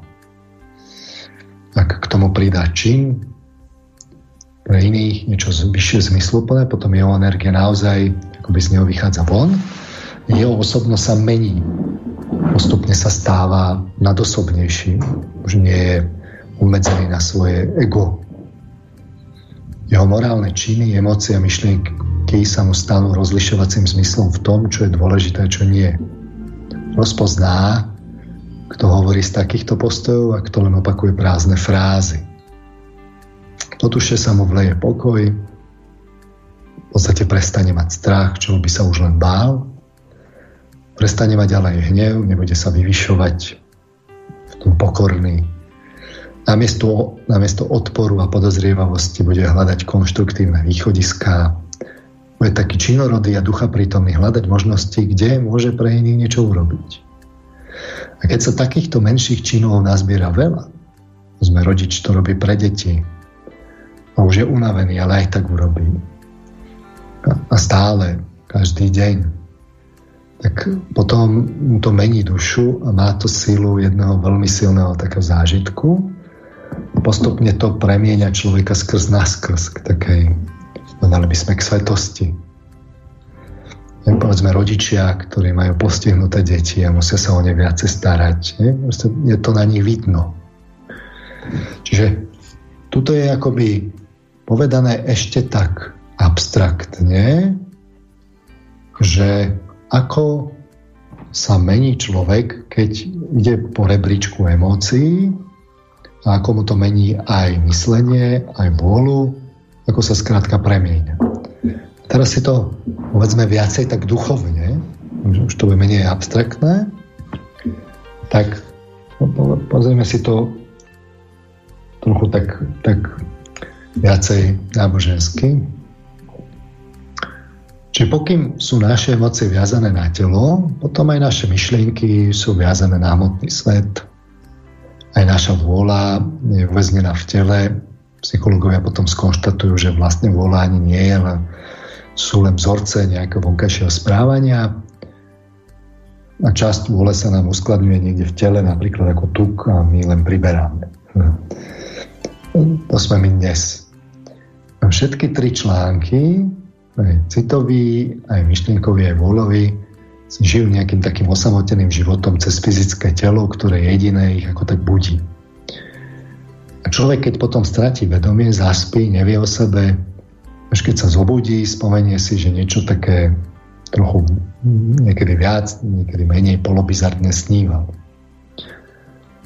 Ak emócie prejdú k nerestiam, potom sa to postupne pretaví aj do snov, ale aj do somatizácie, zažívať závislosti, depresie, úzkosti, agresivitu podľa toho, ktoré základné emócie prevážia, či slasť, smútok, strach alebo hnev.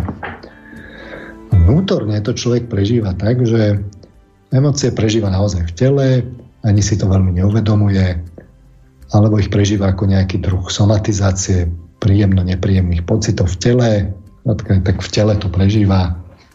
To je úroveň, nazvali by sme to utlmených lotosových kvetov alias duševných centier. Keď sa naše emócie ale vydajú o stupeň vyššie, sociálnym smerom, potom sa aj časť našich myšlienok odkloní, sme schopní myslieť aj na iných. Potom sa aj časť našej vôle odkloní, sme schopní pre iných aj niečo obetovať. Skrátka, žijeme tak sociálnejšie. V tom sociálnom sa do tri zložky postupne začnú spájať aj nezávisle na fyzickom tele. Začína sa istá časť psychiky tak autonomizovať, budujeme vzťahy, a do istej miery to robia ľudia všetci, ale dôležitý je ten pomer.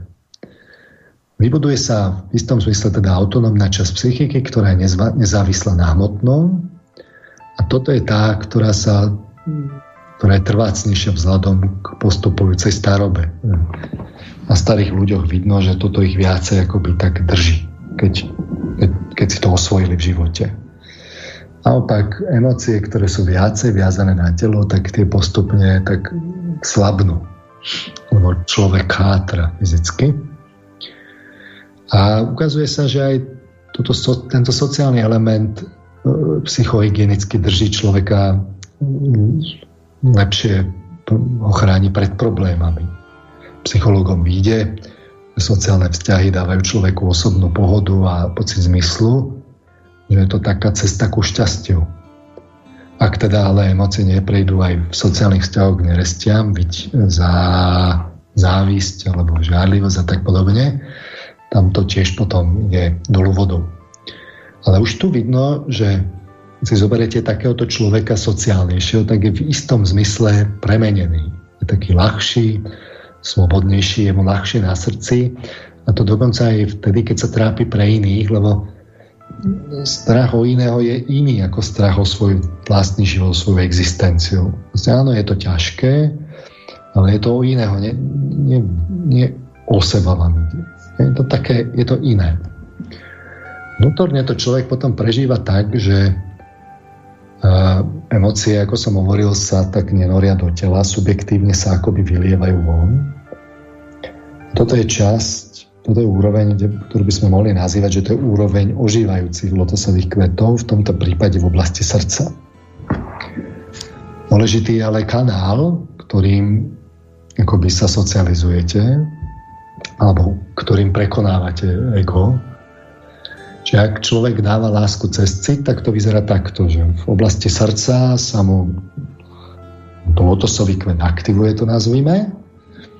A, a je to v oblasti srdca. Ale zväčša muži to môžu mať viacej povedzme cez čin napríklad.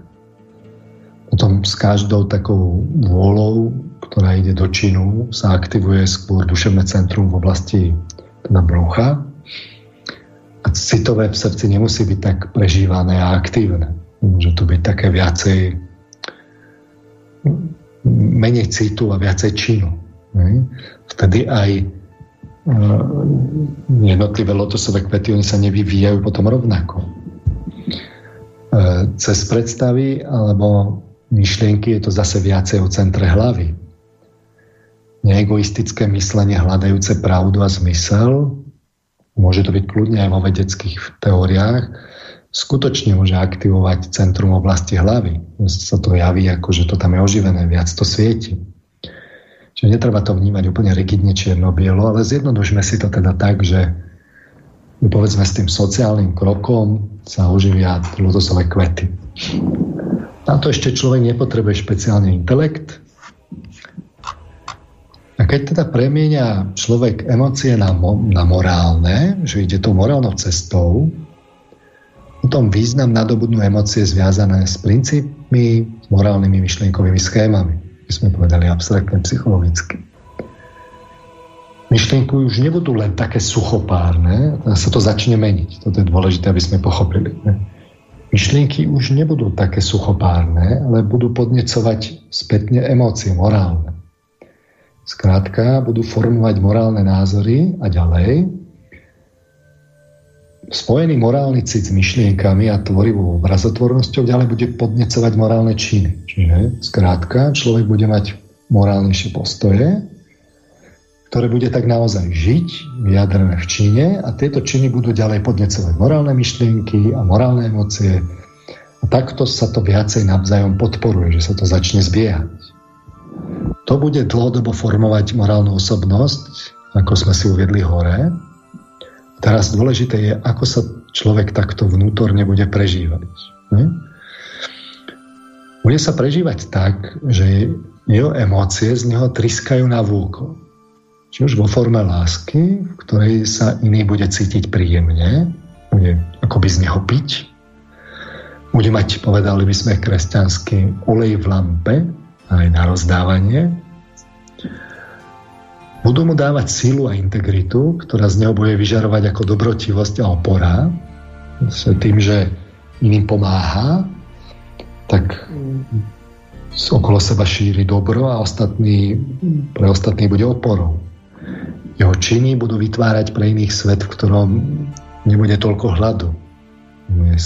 Povedali by sme a, kresťanskou terminológiou, že bude činiť skutky na obraz Otca, skutky Božie.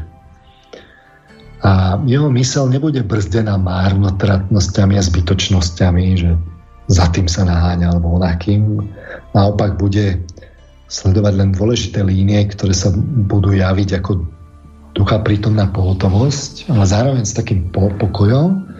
Takže bude vidieť riešenia aj tam, kde iný nie, ktoré, môže pomáhať. Povedali by sme kresťansky, že svetlo sa rozhostí v jeho mysli, stane sa lampou, hviezdou na svetníku, obyvateľom mesta na vrchu. Človek, ktorý bude zrieť s čistým, otvoreným vnútorným okom. Ale treba si uvedomiť, že toto, čo som povedal, to sa nebude diať len obrazne. No, že, viete to, keď to takto poviem, to je ešte tak metaforicky. Ale Predstavte si naozaj silu vôle a emócií a myšlienok. To hovorím o, o vyššej intenzite, na akú sme zvyknutí si predstaviť, keď tak, o takýchto veciach morálnych hovoríme. Naozaj si to predstavte, že morálne emócie budete bytostne silne, citovo prežívať na úrovni uh, silného vzrušenia až sexuálneho vyvrcholenia hej, kde myšlienky budú mať morálne veľmi silnú citovú prieraznosť. Aj vôľa, imperatív bude oveľa silnejšia, tak keď si takto predstavíte takúto vyššiu intenzitu, tak sa začnú diať v psychike veci. Lebo potom pri vôli si takýto človek začne uvedomovať, že naozaj presmerováva časť svojej energie z metabolizmu, bude si vedomý, že ju smeruje aj do oblasti srdca, odkiaľ, a odtiaľ teda von okolo seba. Že práve keď tú vôľu tak silnejšie načerpáte, tak ste si je potom viac vedomí a potom viacej aj vidíte, kam ju dávate, respektíve vidíte, zriete, ako to vnútorne cítite. Čiže keď takto vôľu ako dávate v prospech iných, mohli by sme to nazvať morálnou obeťou, ale aj dokonca do myšlienok dovádzate aj s cítením, tak potom začnete rozlišovať živé myšlienky od takých abstraktných, kde naozaj ide o niečo, to sú tie živé, oproti nejakým len takým akože úvahám, ktoré ktoré sú vlastne také suchopárne, ale ktoré sa nemyslia vážne, tak takéto živé myšlienky sú opäť tie, ktoré sú morálne, ktoré majú vzťah k realite, vedia predpovedať. A potom si človek môže byť vedomý, ako uvedomovaním si citových impulzov osvetľuje taký duševný svet seba a iných, ako im pomáha, ako im pomáha nájsť riešenie. To je, za, to je akoby zážitok osvetlenia. Takže duševne potom môžete vnímať prostredníctvom predstav, že sa vám zosilnia tie predstavy a potom ich vidíte ako v sne. No, len ste pri tom deli. Zrazu sa vám objaví predstava, ktorá je veľmi zreteľná. A potom, keď to takto prežívate, naozaj s náležitou silou, tak morálne imperatívy vás budú budiť. Budete bdelejší, počas dňa, než sú bežní ľudia, ale budú vás budiť aj počas sna, postupne aj v spánku. Budete budete tam zažívať luciditu, že budete konať cieľa vedomé aj v zmenených stavoch vedomia a snívanie si budete uvedomovať obrazotvornosť aj počas bdenia. Čiže až, až sem je to možné dotiahnuť. Takže toto je v právom slova zmysle iniciácia, keď keď sa bdele vedomie takýmto spôsobom intenzívnych morálnych emócií, ktoré spoja morálne myšlienky a postoje s morálnymi obeťami, s morálnou vôľou, keď sa to takto spojí a zintenzívni, tak potom je to budivý element, ktorý bdele vedomie rozšíri vedomia, ktoré inak zažívame len tlmenie v zmenených stavoch vedomia. Čiže v prvom približení snové, v druhom spánkové a v treťom nejaké hlboč, hlboké hraničné vedomie. Čiže aká je postupnosť takéhoto prebudzania? No tak viete, že keď máte zosilnené morálne vedomie, tak sa vám najskôr objavia také izolované imaginácie, čiže predstavy, ktoré sú akési intenzívnejšie, emócie, ktoré sú sítejšie, akési okno, ktoré nevedno, kedy príde a kedy sa bude opakovať, ale niečo vnútorné tam príde, vstúpi do vedomia. Nejaký taký zážitok podobný snu, príde imaginácia. Ne? A, ale ako náhle zažívate viac, silnejšie emócie, tak, tak vlastne aj tie okná budú dlhšie, aj sa viacej budete budiť lucidne v snoch, takže výsledkom bude, že vám ten vnútorný svet bude ožívať. No si všimnite, že netreba robiť nejaké techniky, že také dýchanie, onaké, toto je morálne zušľachťovanie. Ale vedie to k čomu? Teraz si povedzme, že ako by to videl jasnovidec, jasnozrivec. Aj skôr si ujasníme, že kto to je, že ako prežíva jasnozrivec.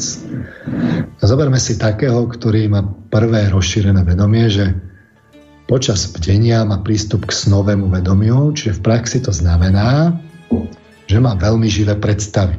Blížiace sa svojou kvalitou a intenzitou v nemom. Že to je mimozmyslové vnímanie. Čiže ako som hovoril, že mimozmyslové vnímanie počas snívania má každý, tak takýto jasnozrivec ho má aj počas bdenia. Vie snívať, mu to vstúpi do vedomia, vidí imagináciu, vidí sen. Tak oproti bežnému dnešnému človeku má teda vedomý prístup k snovému vedomiu. Čiže také, takému, ktorý bežný človek prežíva len počas snívania. Alebo teda z časti počas pri živých predstavách alebo fantázii, niekedy pri synestéziách. Čiže e, bežný človek ho zažíva len tak zriedka alebo čiastočne, ale takýto jasnozrivec toho môže zažívať proste kontinuálne, že akoby na vyžiadanie. Sa naladí a, a, a zažije. Sa mu to otvorí a má, má víziu. No a teraz si predstavme, že takýto človek sa pozrie na troch ľudí, ktorých sme si teda popisovali, na niekoho s emocionalitou viazanou len na telo, sociálnou emocionalitou alebo rozvinutou morálnou emocionalitou. Tak čo uvidí? Si teda musíme uvedomiť, že aj bežný človek má pri sociálnom vnímaní nejaký emocionálny dojem, len je abstraktný. Že ako je to u bežného človeka, niečo citovo prežívame, keď vnímame druhého, ale prežívame to z neho celkom dobré. To ukazujú výskumy prvého dojmu napríklad v psychológii. Ale nestíhame si to až tak dobre uvedomovať, čo konkrétne prežívame, keď vidíme človeka, povedzme prvýkrát. Máme skrátka taký nejaký nejasnejší citový dojem a ten vieme vyjadrovať lepšie nepriamo než priamo, pretože je taký nejasnejší cez jazykové metafory alebo analógie, napríklad, že žiari šťastím alebo kvári ho niečo, nejaké chmáry a tak podobne. Nemáme na to aparát, aj si to tak nie dobre uvedomujeme, tak radšej používame metafory alebo analógie.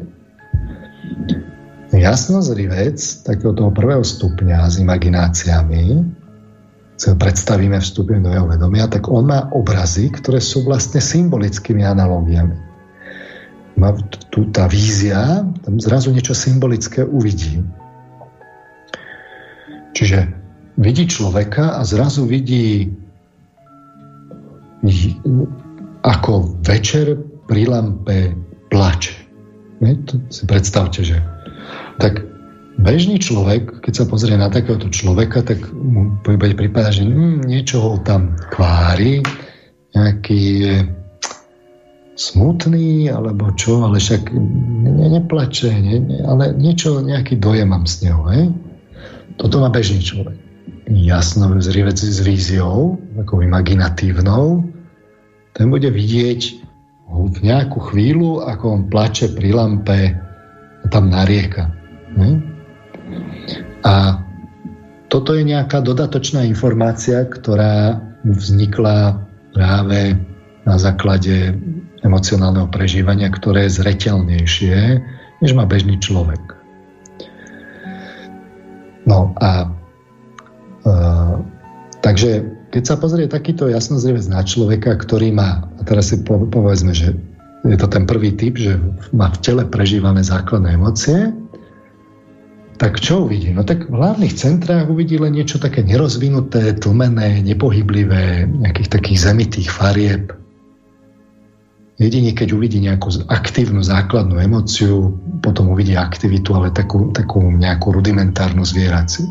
Hm, toto bude mať takéto vízie, že, že keď sa pozrie na hruď, tak tam v podstate nič moc aktívne nevidí, len je to nepohyblivé. To bude mať takú víziu. Keď uvidí rozvinutého sociálneho človeka, tak uvidí v centrách, povedzme v oblasti hrude, srdca, uvidí svetlejšie, teplejšie farby, ako keď sa pozriete na farby, tak máte svetlejší, teplejší dojem a uvidíte taký pohyb. No tak čo to znamená? Znamená to, že on má taký dojem, že on vidí, že on tam citovo vie prežívať sociálne, že to nemá len v sebe vnorené, ale že, že to vie vylievať smerom von. A keď sa pozrie na morálneho človeka, ktorý už má také rozvinuté morálne emócie, tak uvidí, ako sme si ho popisovali, tak uvidí v centre srdca, povedzme, veľmi sofistikované prúdy rozlievajúce sa ďalej, z hlavy vychádzajúce svetlo osvetľujúce prostredie vôkol, uvidí práve tú aureolu, lebo prečo? No lebo ten človek svojimi myšlienkami má v tom jasno, ako ten človek pred smrťou, nie sú tam chmáry, vidí tie riešenia, vie, čo má robiť, je ducha prítomný, tak, tak vidí, že mu tá hlava svieti nejako, má to vo vízii zo životného tela uvidí, povedzme, triskajúci život na vôkol, ktorý kriesi a oživuje druhých ľudí. To je, to je tá vôľa, že človek je oporou. A uvidí ale aj vnútorné prúdy, ako idú zo spodných centier, ako sa mu energia lieva do srdca, napríklad z horných, z hlavy mu napríklad energia prúdi do, do srdca, tam sa to stretá, a zo srdca to potom triská ako záblesk, ako svetlo zableskujúcich sa farieb.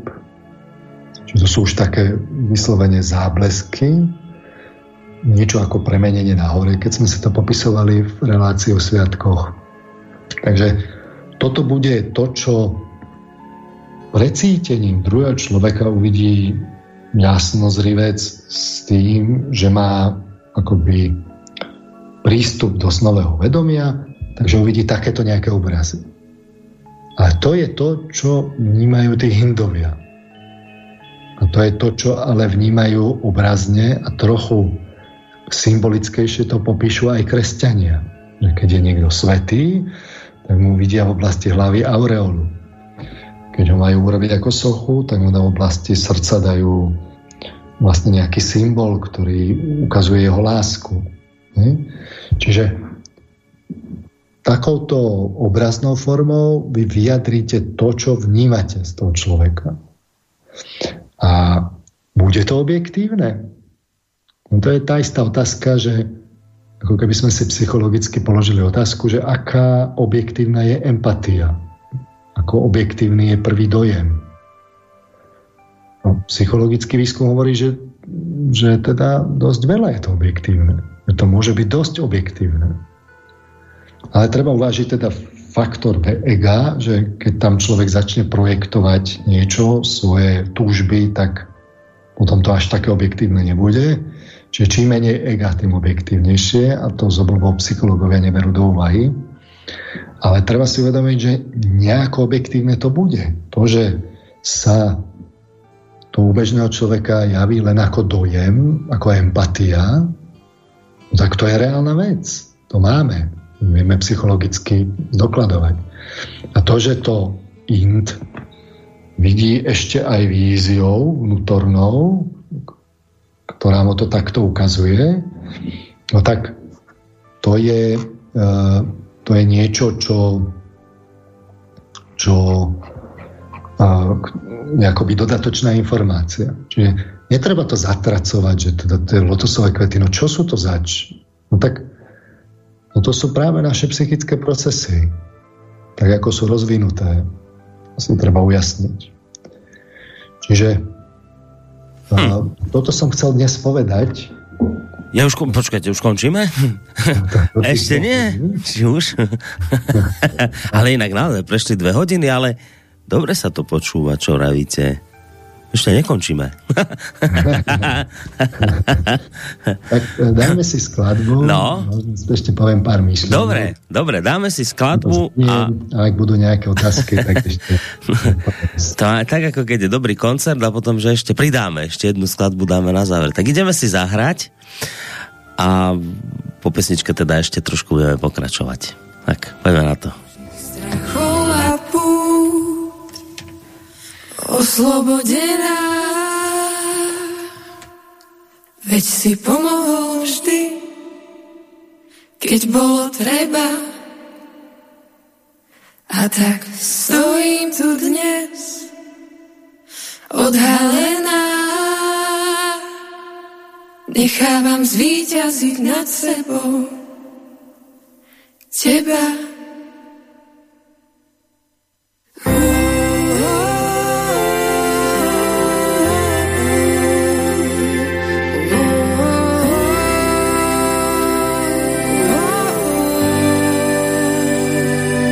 Všetkých strachov a pút oslobodená. Veď si pomohol vždy, keď bolo treba. A tak stojím tu dnes, odhalená.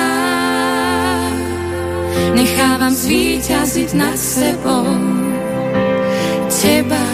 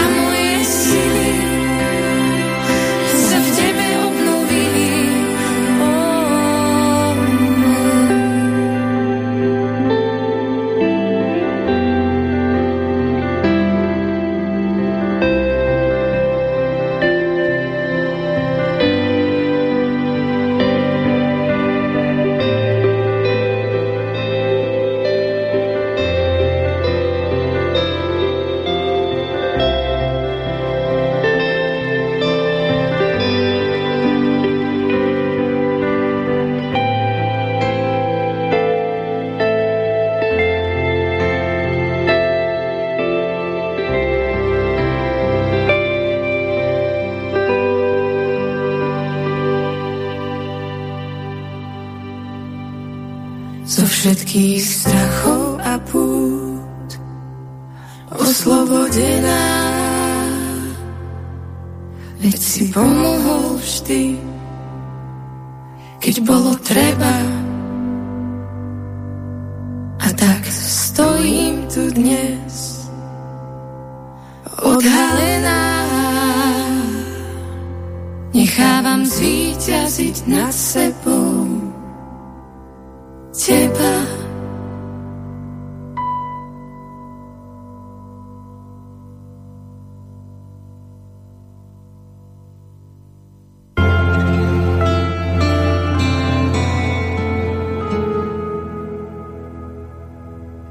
vážení poslucháči, tak ja, sme síce v závere našej relácie, ale ešte nie tak celkom, čo nás samozrejme v tejto chvíli teší. Počúvate reláciu za hviezdami a v podstate už sme pred bránou.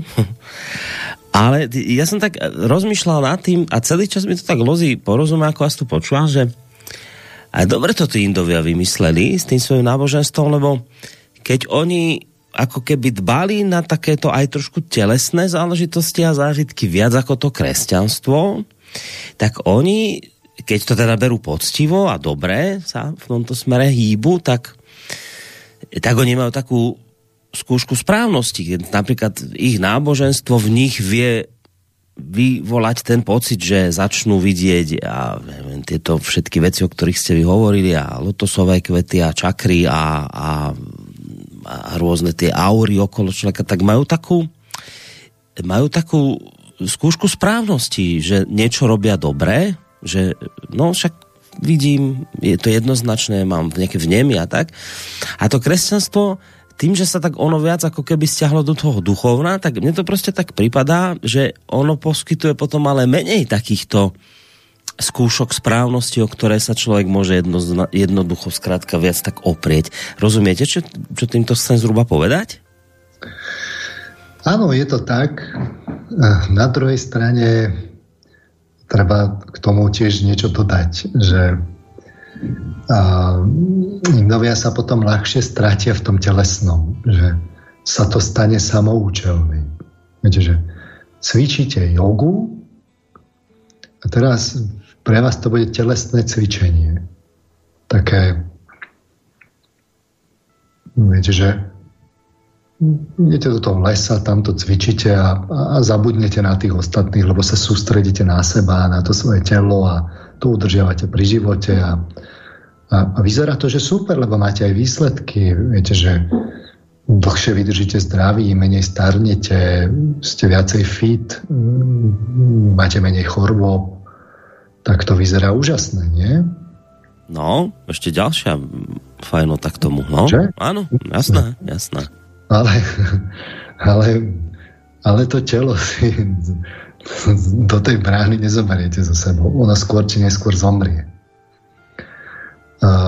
Dokonca viete robiť aj možno s tým telom nejaké také úžasné veci, viete, všetky tie fakíry a podobne, čo majú rôzne skúšky prejdete po žeravých uhlíkoch a tak a to vyzerá ako úžasná vec. A asi to potvrdzuje, že idete správnym smerom. No len problém je, že aby ste sa pri tom tele príliš nezastavili a nezabudli na to podstatné. To sa môže stať a inom sa to stáva. A na druhej strane máte kresťanstvo, ktoré vás hneď od začiatku hovorí, že, to podstatné je tu. A poviem vám ten extrakt k tomu. A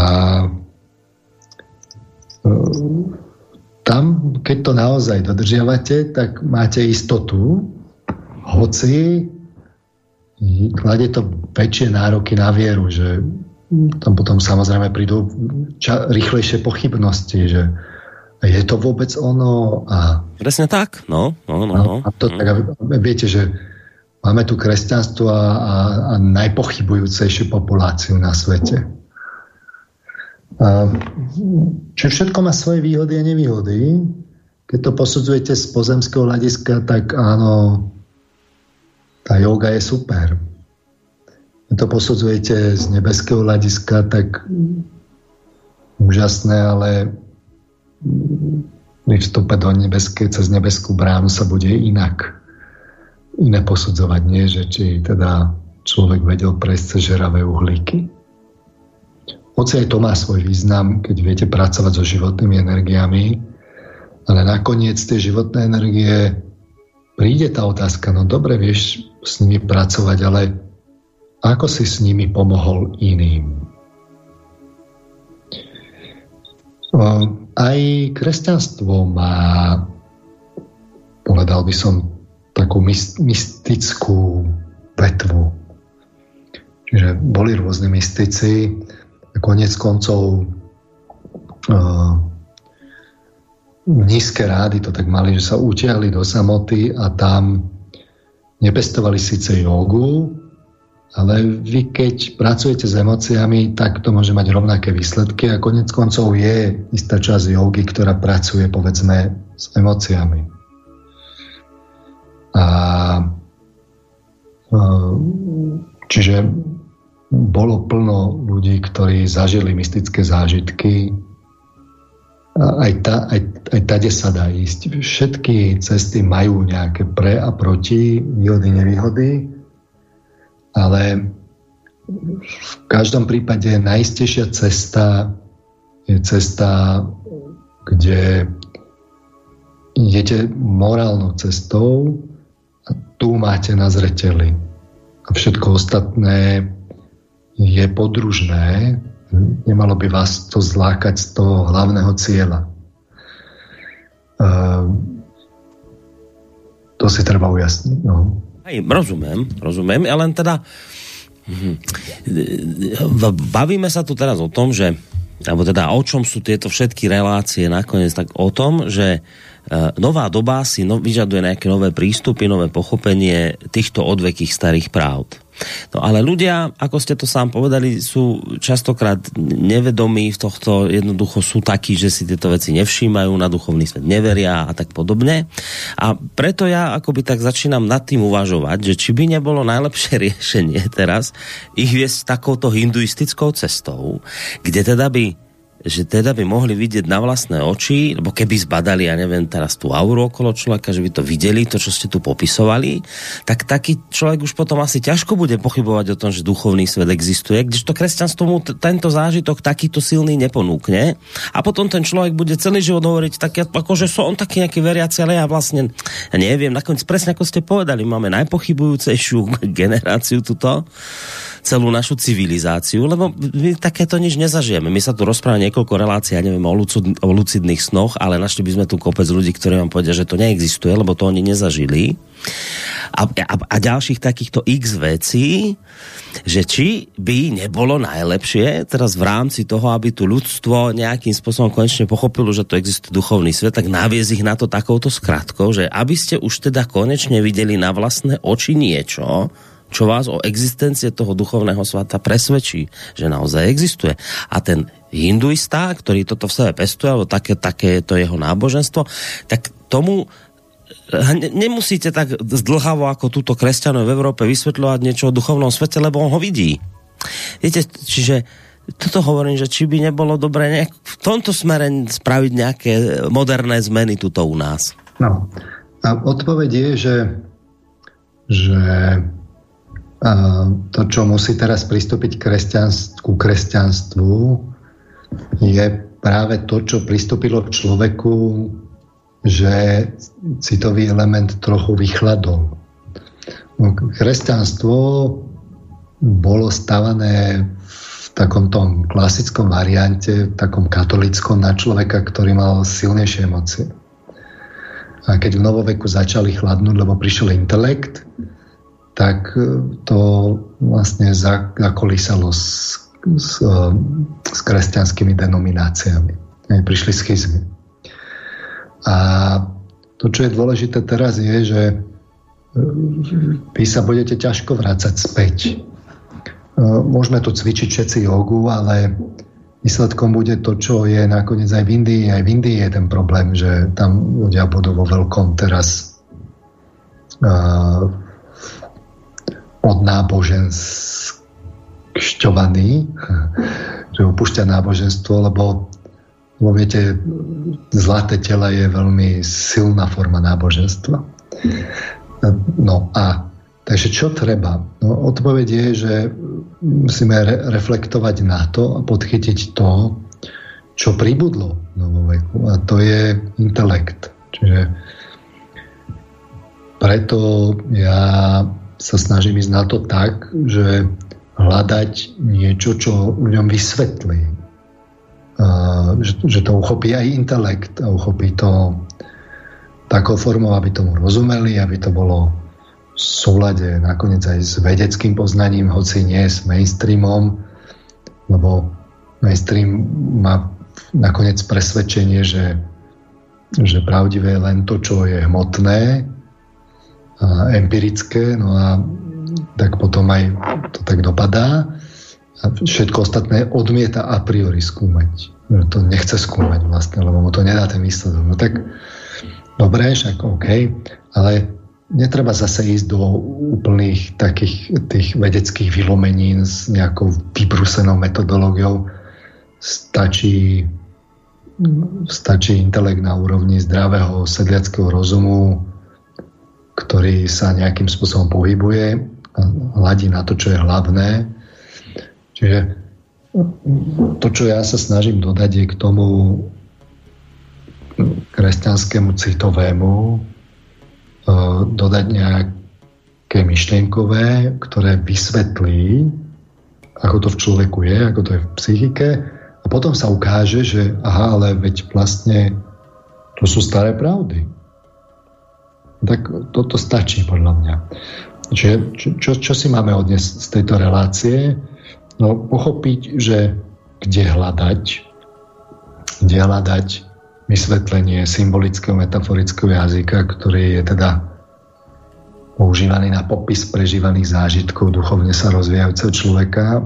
Keď sa hovorí o centrách, niekde v hlavných fyziologických oblastiach, že to má logiku, ale nie fyzickú, ale psychickú. Že s, s tými cvičeniami, ktoré sme si dali, to máte rovno aj skúšku, že či cítite no, jednotlivé čakry by sme to mohli tak povedať. Čiže keď uh, keď uh, cítite hm, cítite naozaj tak, že v oblasti hrude sa z vás niečo vylieva smerom von, že vaše emócie vytekajú vás von No, a to je taká skúška správnosti. Hej? Ak áno, tak vlastne používate tú čakru už do nejakej miery. A ona sa používa bez ohľadu na to, či vieme o nejakých čakrach alebo nie. Sa používala predtým, než sa na tie čakry prišlo, lebo taká je konštitúcia človeka. Ale s tým poznaním, ktoré máme, aj psychologickým, aj fyziologickým, si môžeme povedať, no dobre, ale pozor, pokiaľ budete cítiť základné emócie, tak, tak to, že to ide smerom z vás von, to bude také nejasné, že, že v skutočnosti od týchto základných emócií smerujte sa k sociálnym a potom k morálnym a tam to bude zreteľnejšie. Čiže pri sociálnych emóciách bude tento pocit zreteľnejší. A pri morálnych emóciách, ktoré sú ktoré nadvezujú na sociálne emócie, to bude e, tým zreteľnejšie, čím viete viacej morálnu emóciu zo seba dostať. A to nie je automatika. Hm? Pozor na to. Že morálne emócie treba rozvíjať. Na to potrebujete aj nejaké poznanie. To je jedna vec. Druhá vec je, keď uh, myslíte, hej? kde myslíte, ako myslíte, že viete cvičenie, že keď to precítite, že to vyjde viacej zvon z vás a, a, a, a nižšie, keď a, myslíte, ako často máte zretelný zážitok, že vám svitlo, že, že vám to je jasné, že, ste tam, že vám tam zablesklo, že ste tam niečo nahliadli. Ako často tento zážitok máte? Ako dlho ho máte a, ako výrazne, no tak do také miery, do akej si to uvedomujete, do také používate tretie oko. No tak bežný človek ho používa málo, ani si to poriadne neuvedomí. Podľa toho to aj tak vyzerá. A kedy sa to dá naťahovať? No tak vtedy, keď, keď pri myslení vtiahnete do toho aj emócie, to vám dodá živosť myslenia, Čiže to nemôže byť abstraktné myslenie, keď je to len abstraktné, suchopárne a vlastne mechanické, tak to nepo, nebude fungovať. Nestačí to na to, aby vám svietila aureola, aby, aby, aby vám to bolo jasné. Myšlenky môžu byť aj temné. Práve tie abstraktné, suchopárne sú také, že oni vám to stmavujú. Máme pocit, že to nesvieti. ale tie živé, kde sú práve morálne emócie, kde dodáme aj nejakú obeď morálneho imperatívu, vtedy, vtedy sa to rozsvecuje. Čiže tu máte zároveň aj recept, že ako obživiť toto, toto centrum. A podobne je to, podobne je to vlastne s centrom pre, pre že keď chcete niekomu pomôcť, cítite to, prežívate to ako, že, že z vás triská vôľa, že, že vás to podnecuje vynaložiť energiu, pomôcť, že ste ochotní niečo obetovať, hej? tak ak áno, tak potom to je energia, ktorú, ktorá prúdi smerom od vás niekam. Ale keď sa nad tým zamyslíte, tá sa dá používať aj pri myslení, že vy môžete myslieť o súčasných problémoch ľudstva, chcete niečo poznať, túto energiu na to aj takto upriamiť a to je vlastne to, čo osvecuje. Čiže v skutočnosti je tam poistka. Ak vy ste chceli len egoisticky, tak sa vám to nerozsvieti. Rozsvieti sa vám to až vtedy, keď je to neosobná, nadosobná obeď. Vtedy, vtedy začnete vidieť a zrieť.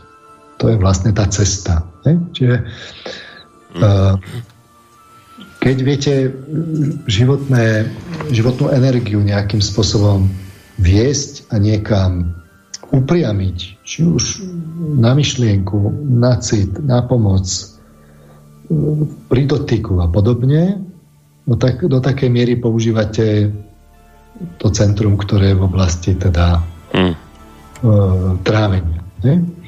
A, a toto sú vlastne zároveň skúšky, zároveň je to aj e, vlastne spôsob rozvoja človeka, ktorý my sme si dali do súvisu vlastne s tým, že ako, aký je psychický vývoj, že, že keď pozriem na psychologické teórie znalosti, tak keď si to dám dohromady, tak to vlastne dáva prirodzený obrázok a ono to s tým súvisí. Čiže to, ako to je v tých teóriách, že ako sa človek vyvíja, kam smeruje, tak to je zároveň aj mystický jazyk a zároveň, keď sa na to pozriete imaginatívne, že metaforicky, tak to zároveň vysvetľuje tie náboženstva. A toto všetko dohromady vám vlastne dáva živosť, že vám ukazuje, že aha, veď tých starých náboženstvách sú pravdy, aha, veď sú vo všetkých a viete povedať, že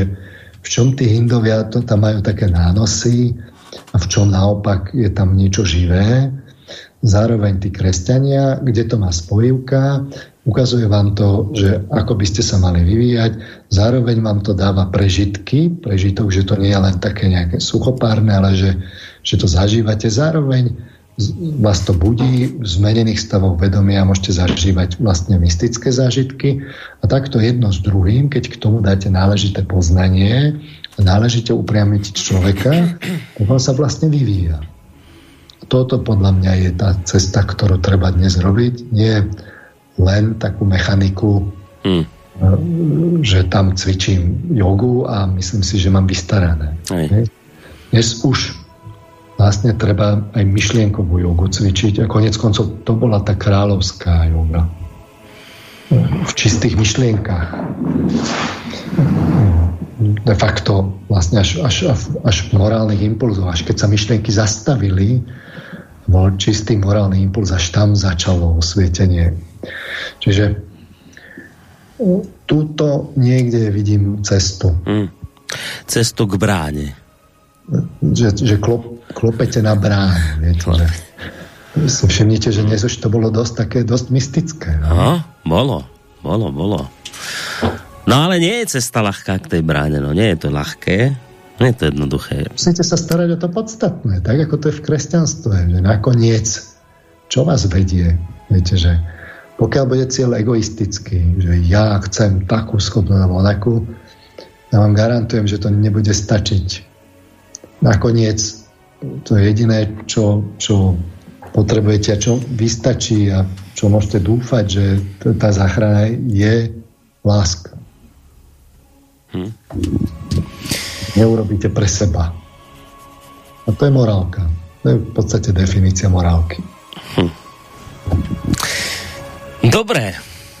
Dobre, tak ďakujeme za tento recept ktorý sme tu dnes počuli. A nie len dnes, však nakoniec toto sú veci, okolo ktorých chodíme vždy vlastne v týchto reláciách, ale dnes to zaznelo tak, ako by som to povedal, tak zretelnejšie sa mi vidí.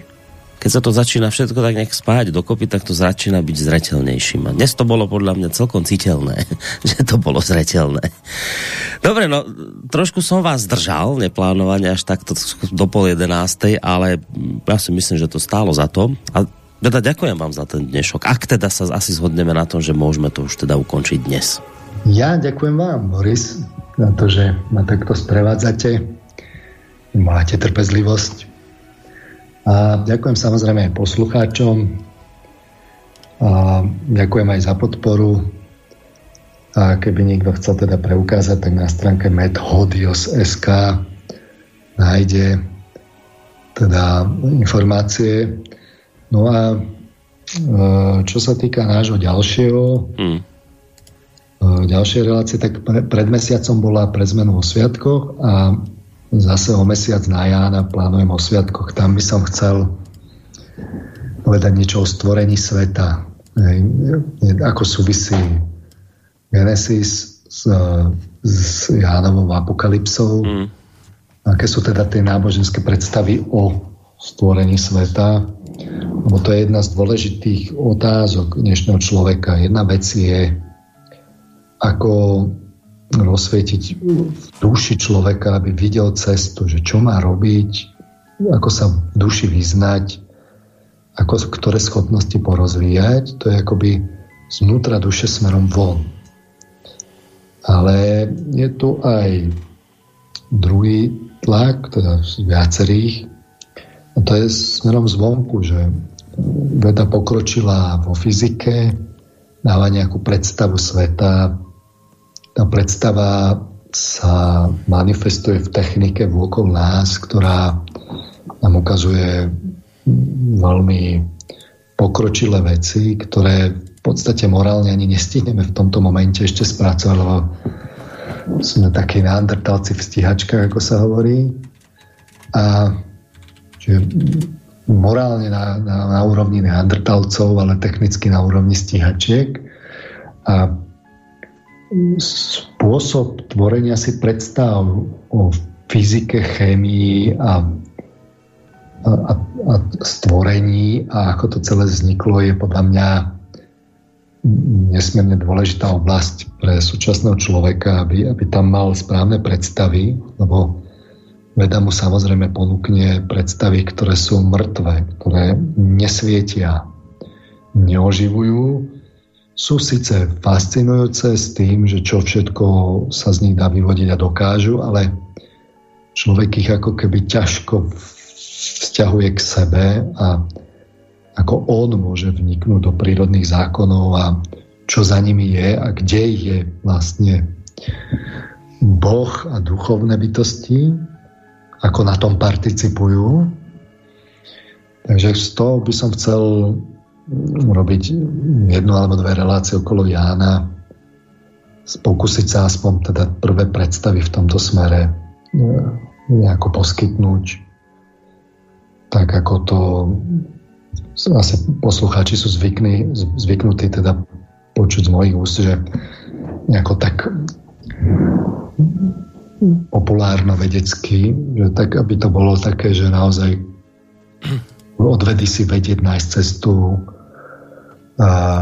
či už k mystike alebo, alebo k náboženstvám, tak aby tá priepas, ktorý, ktorá medzi tým je, aby, aby sa tak viacej preklenula. No tak uvidíme, ako sa mi to podarí.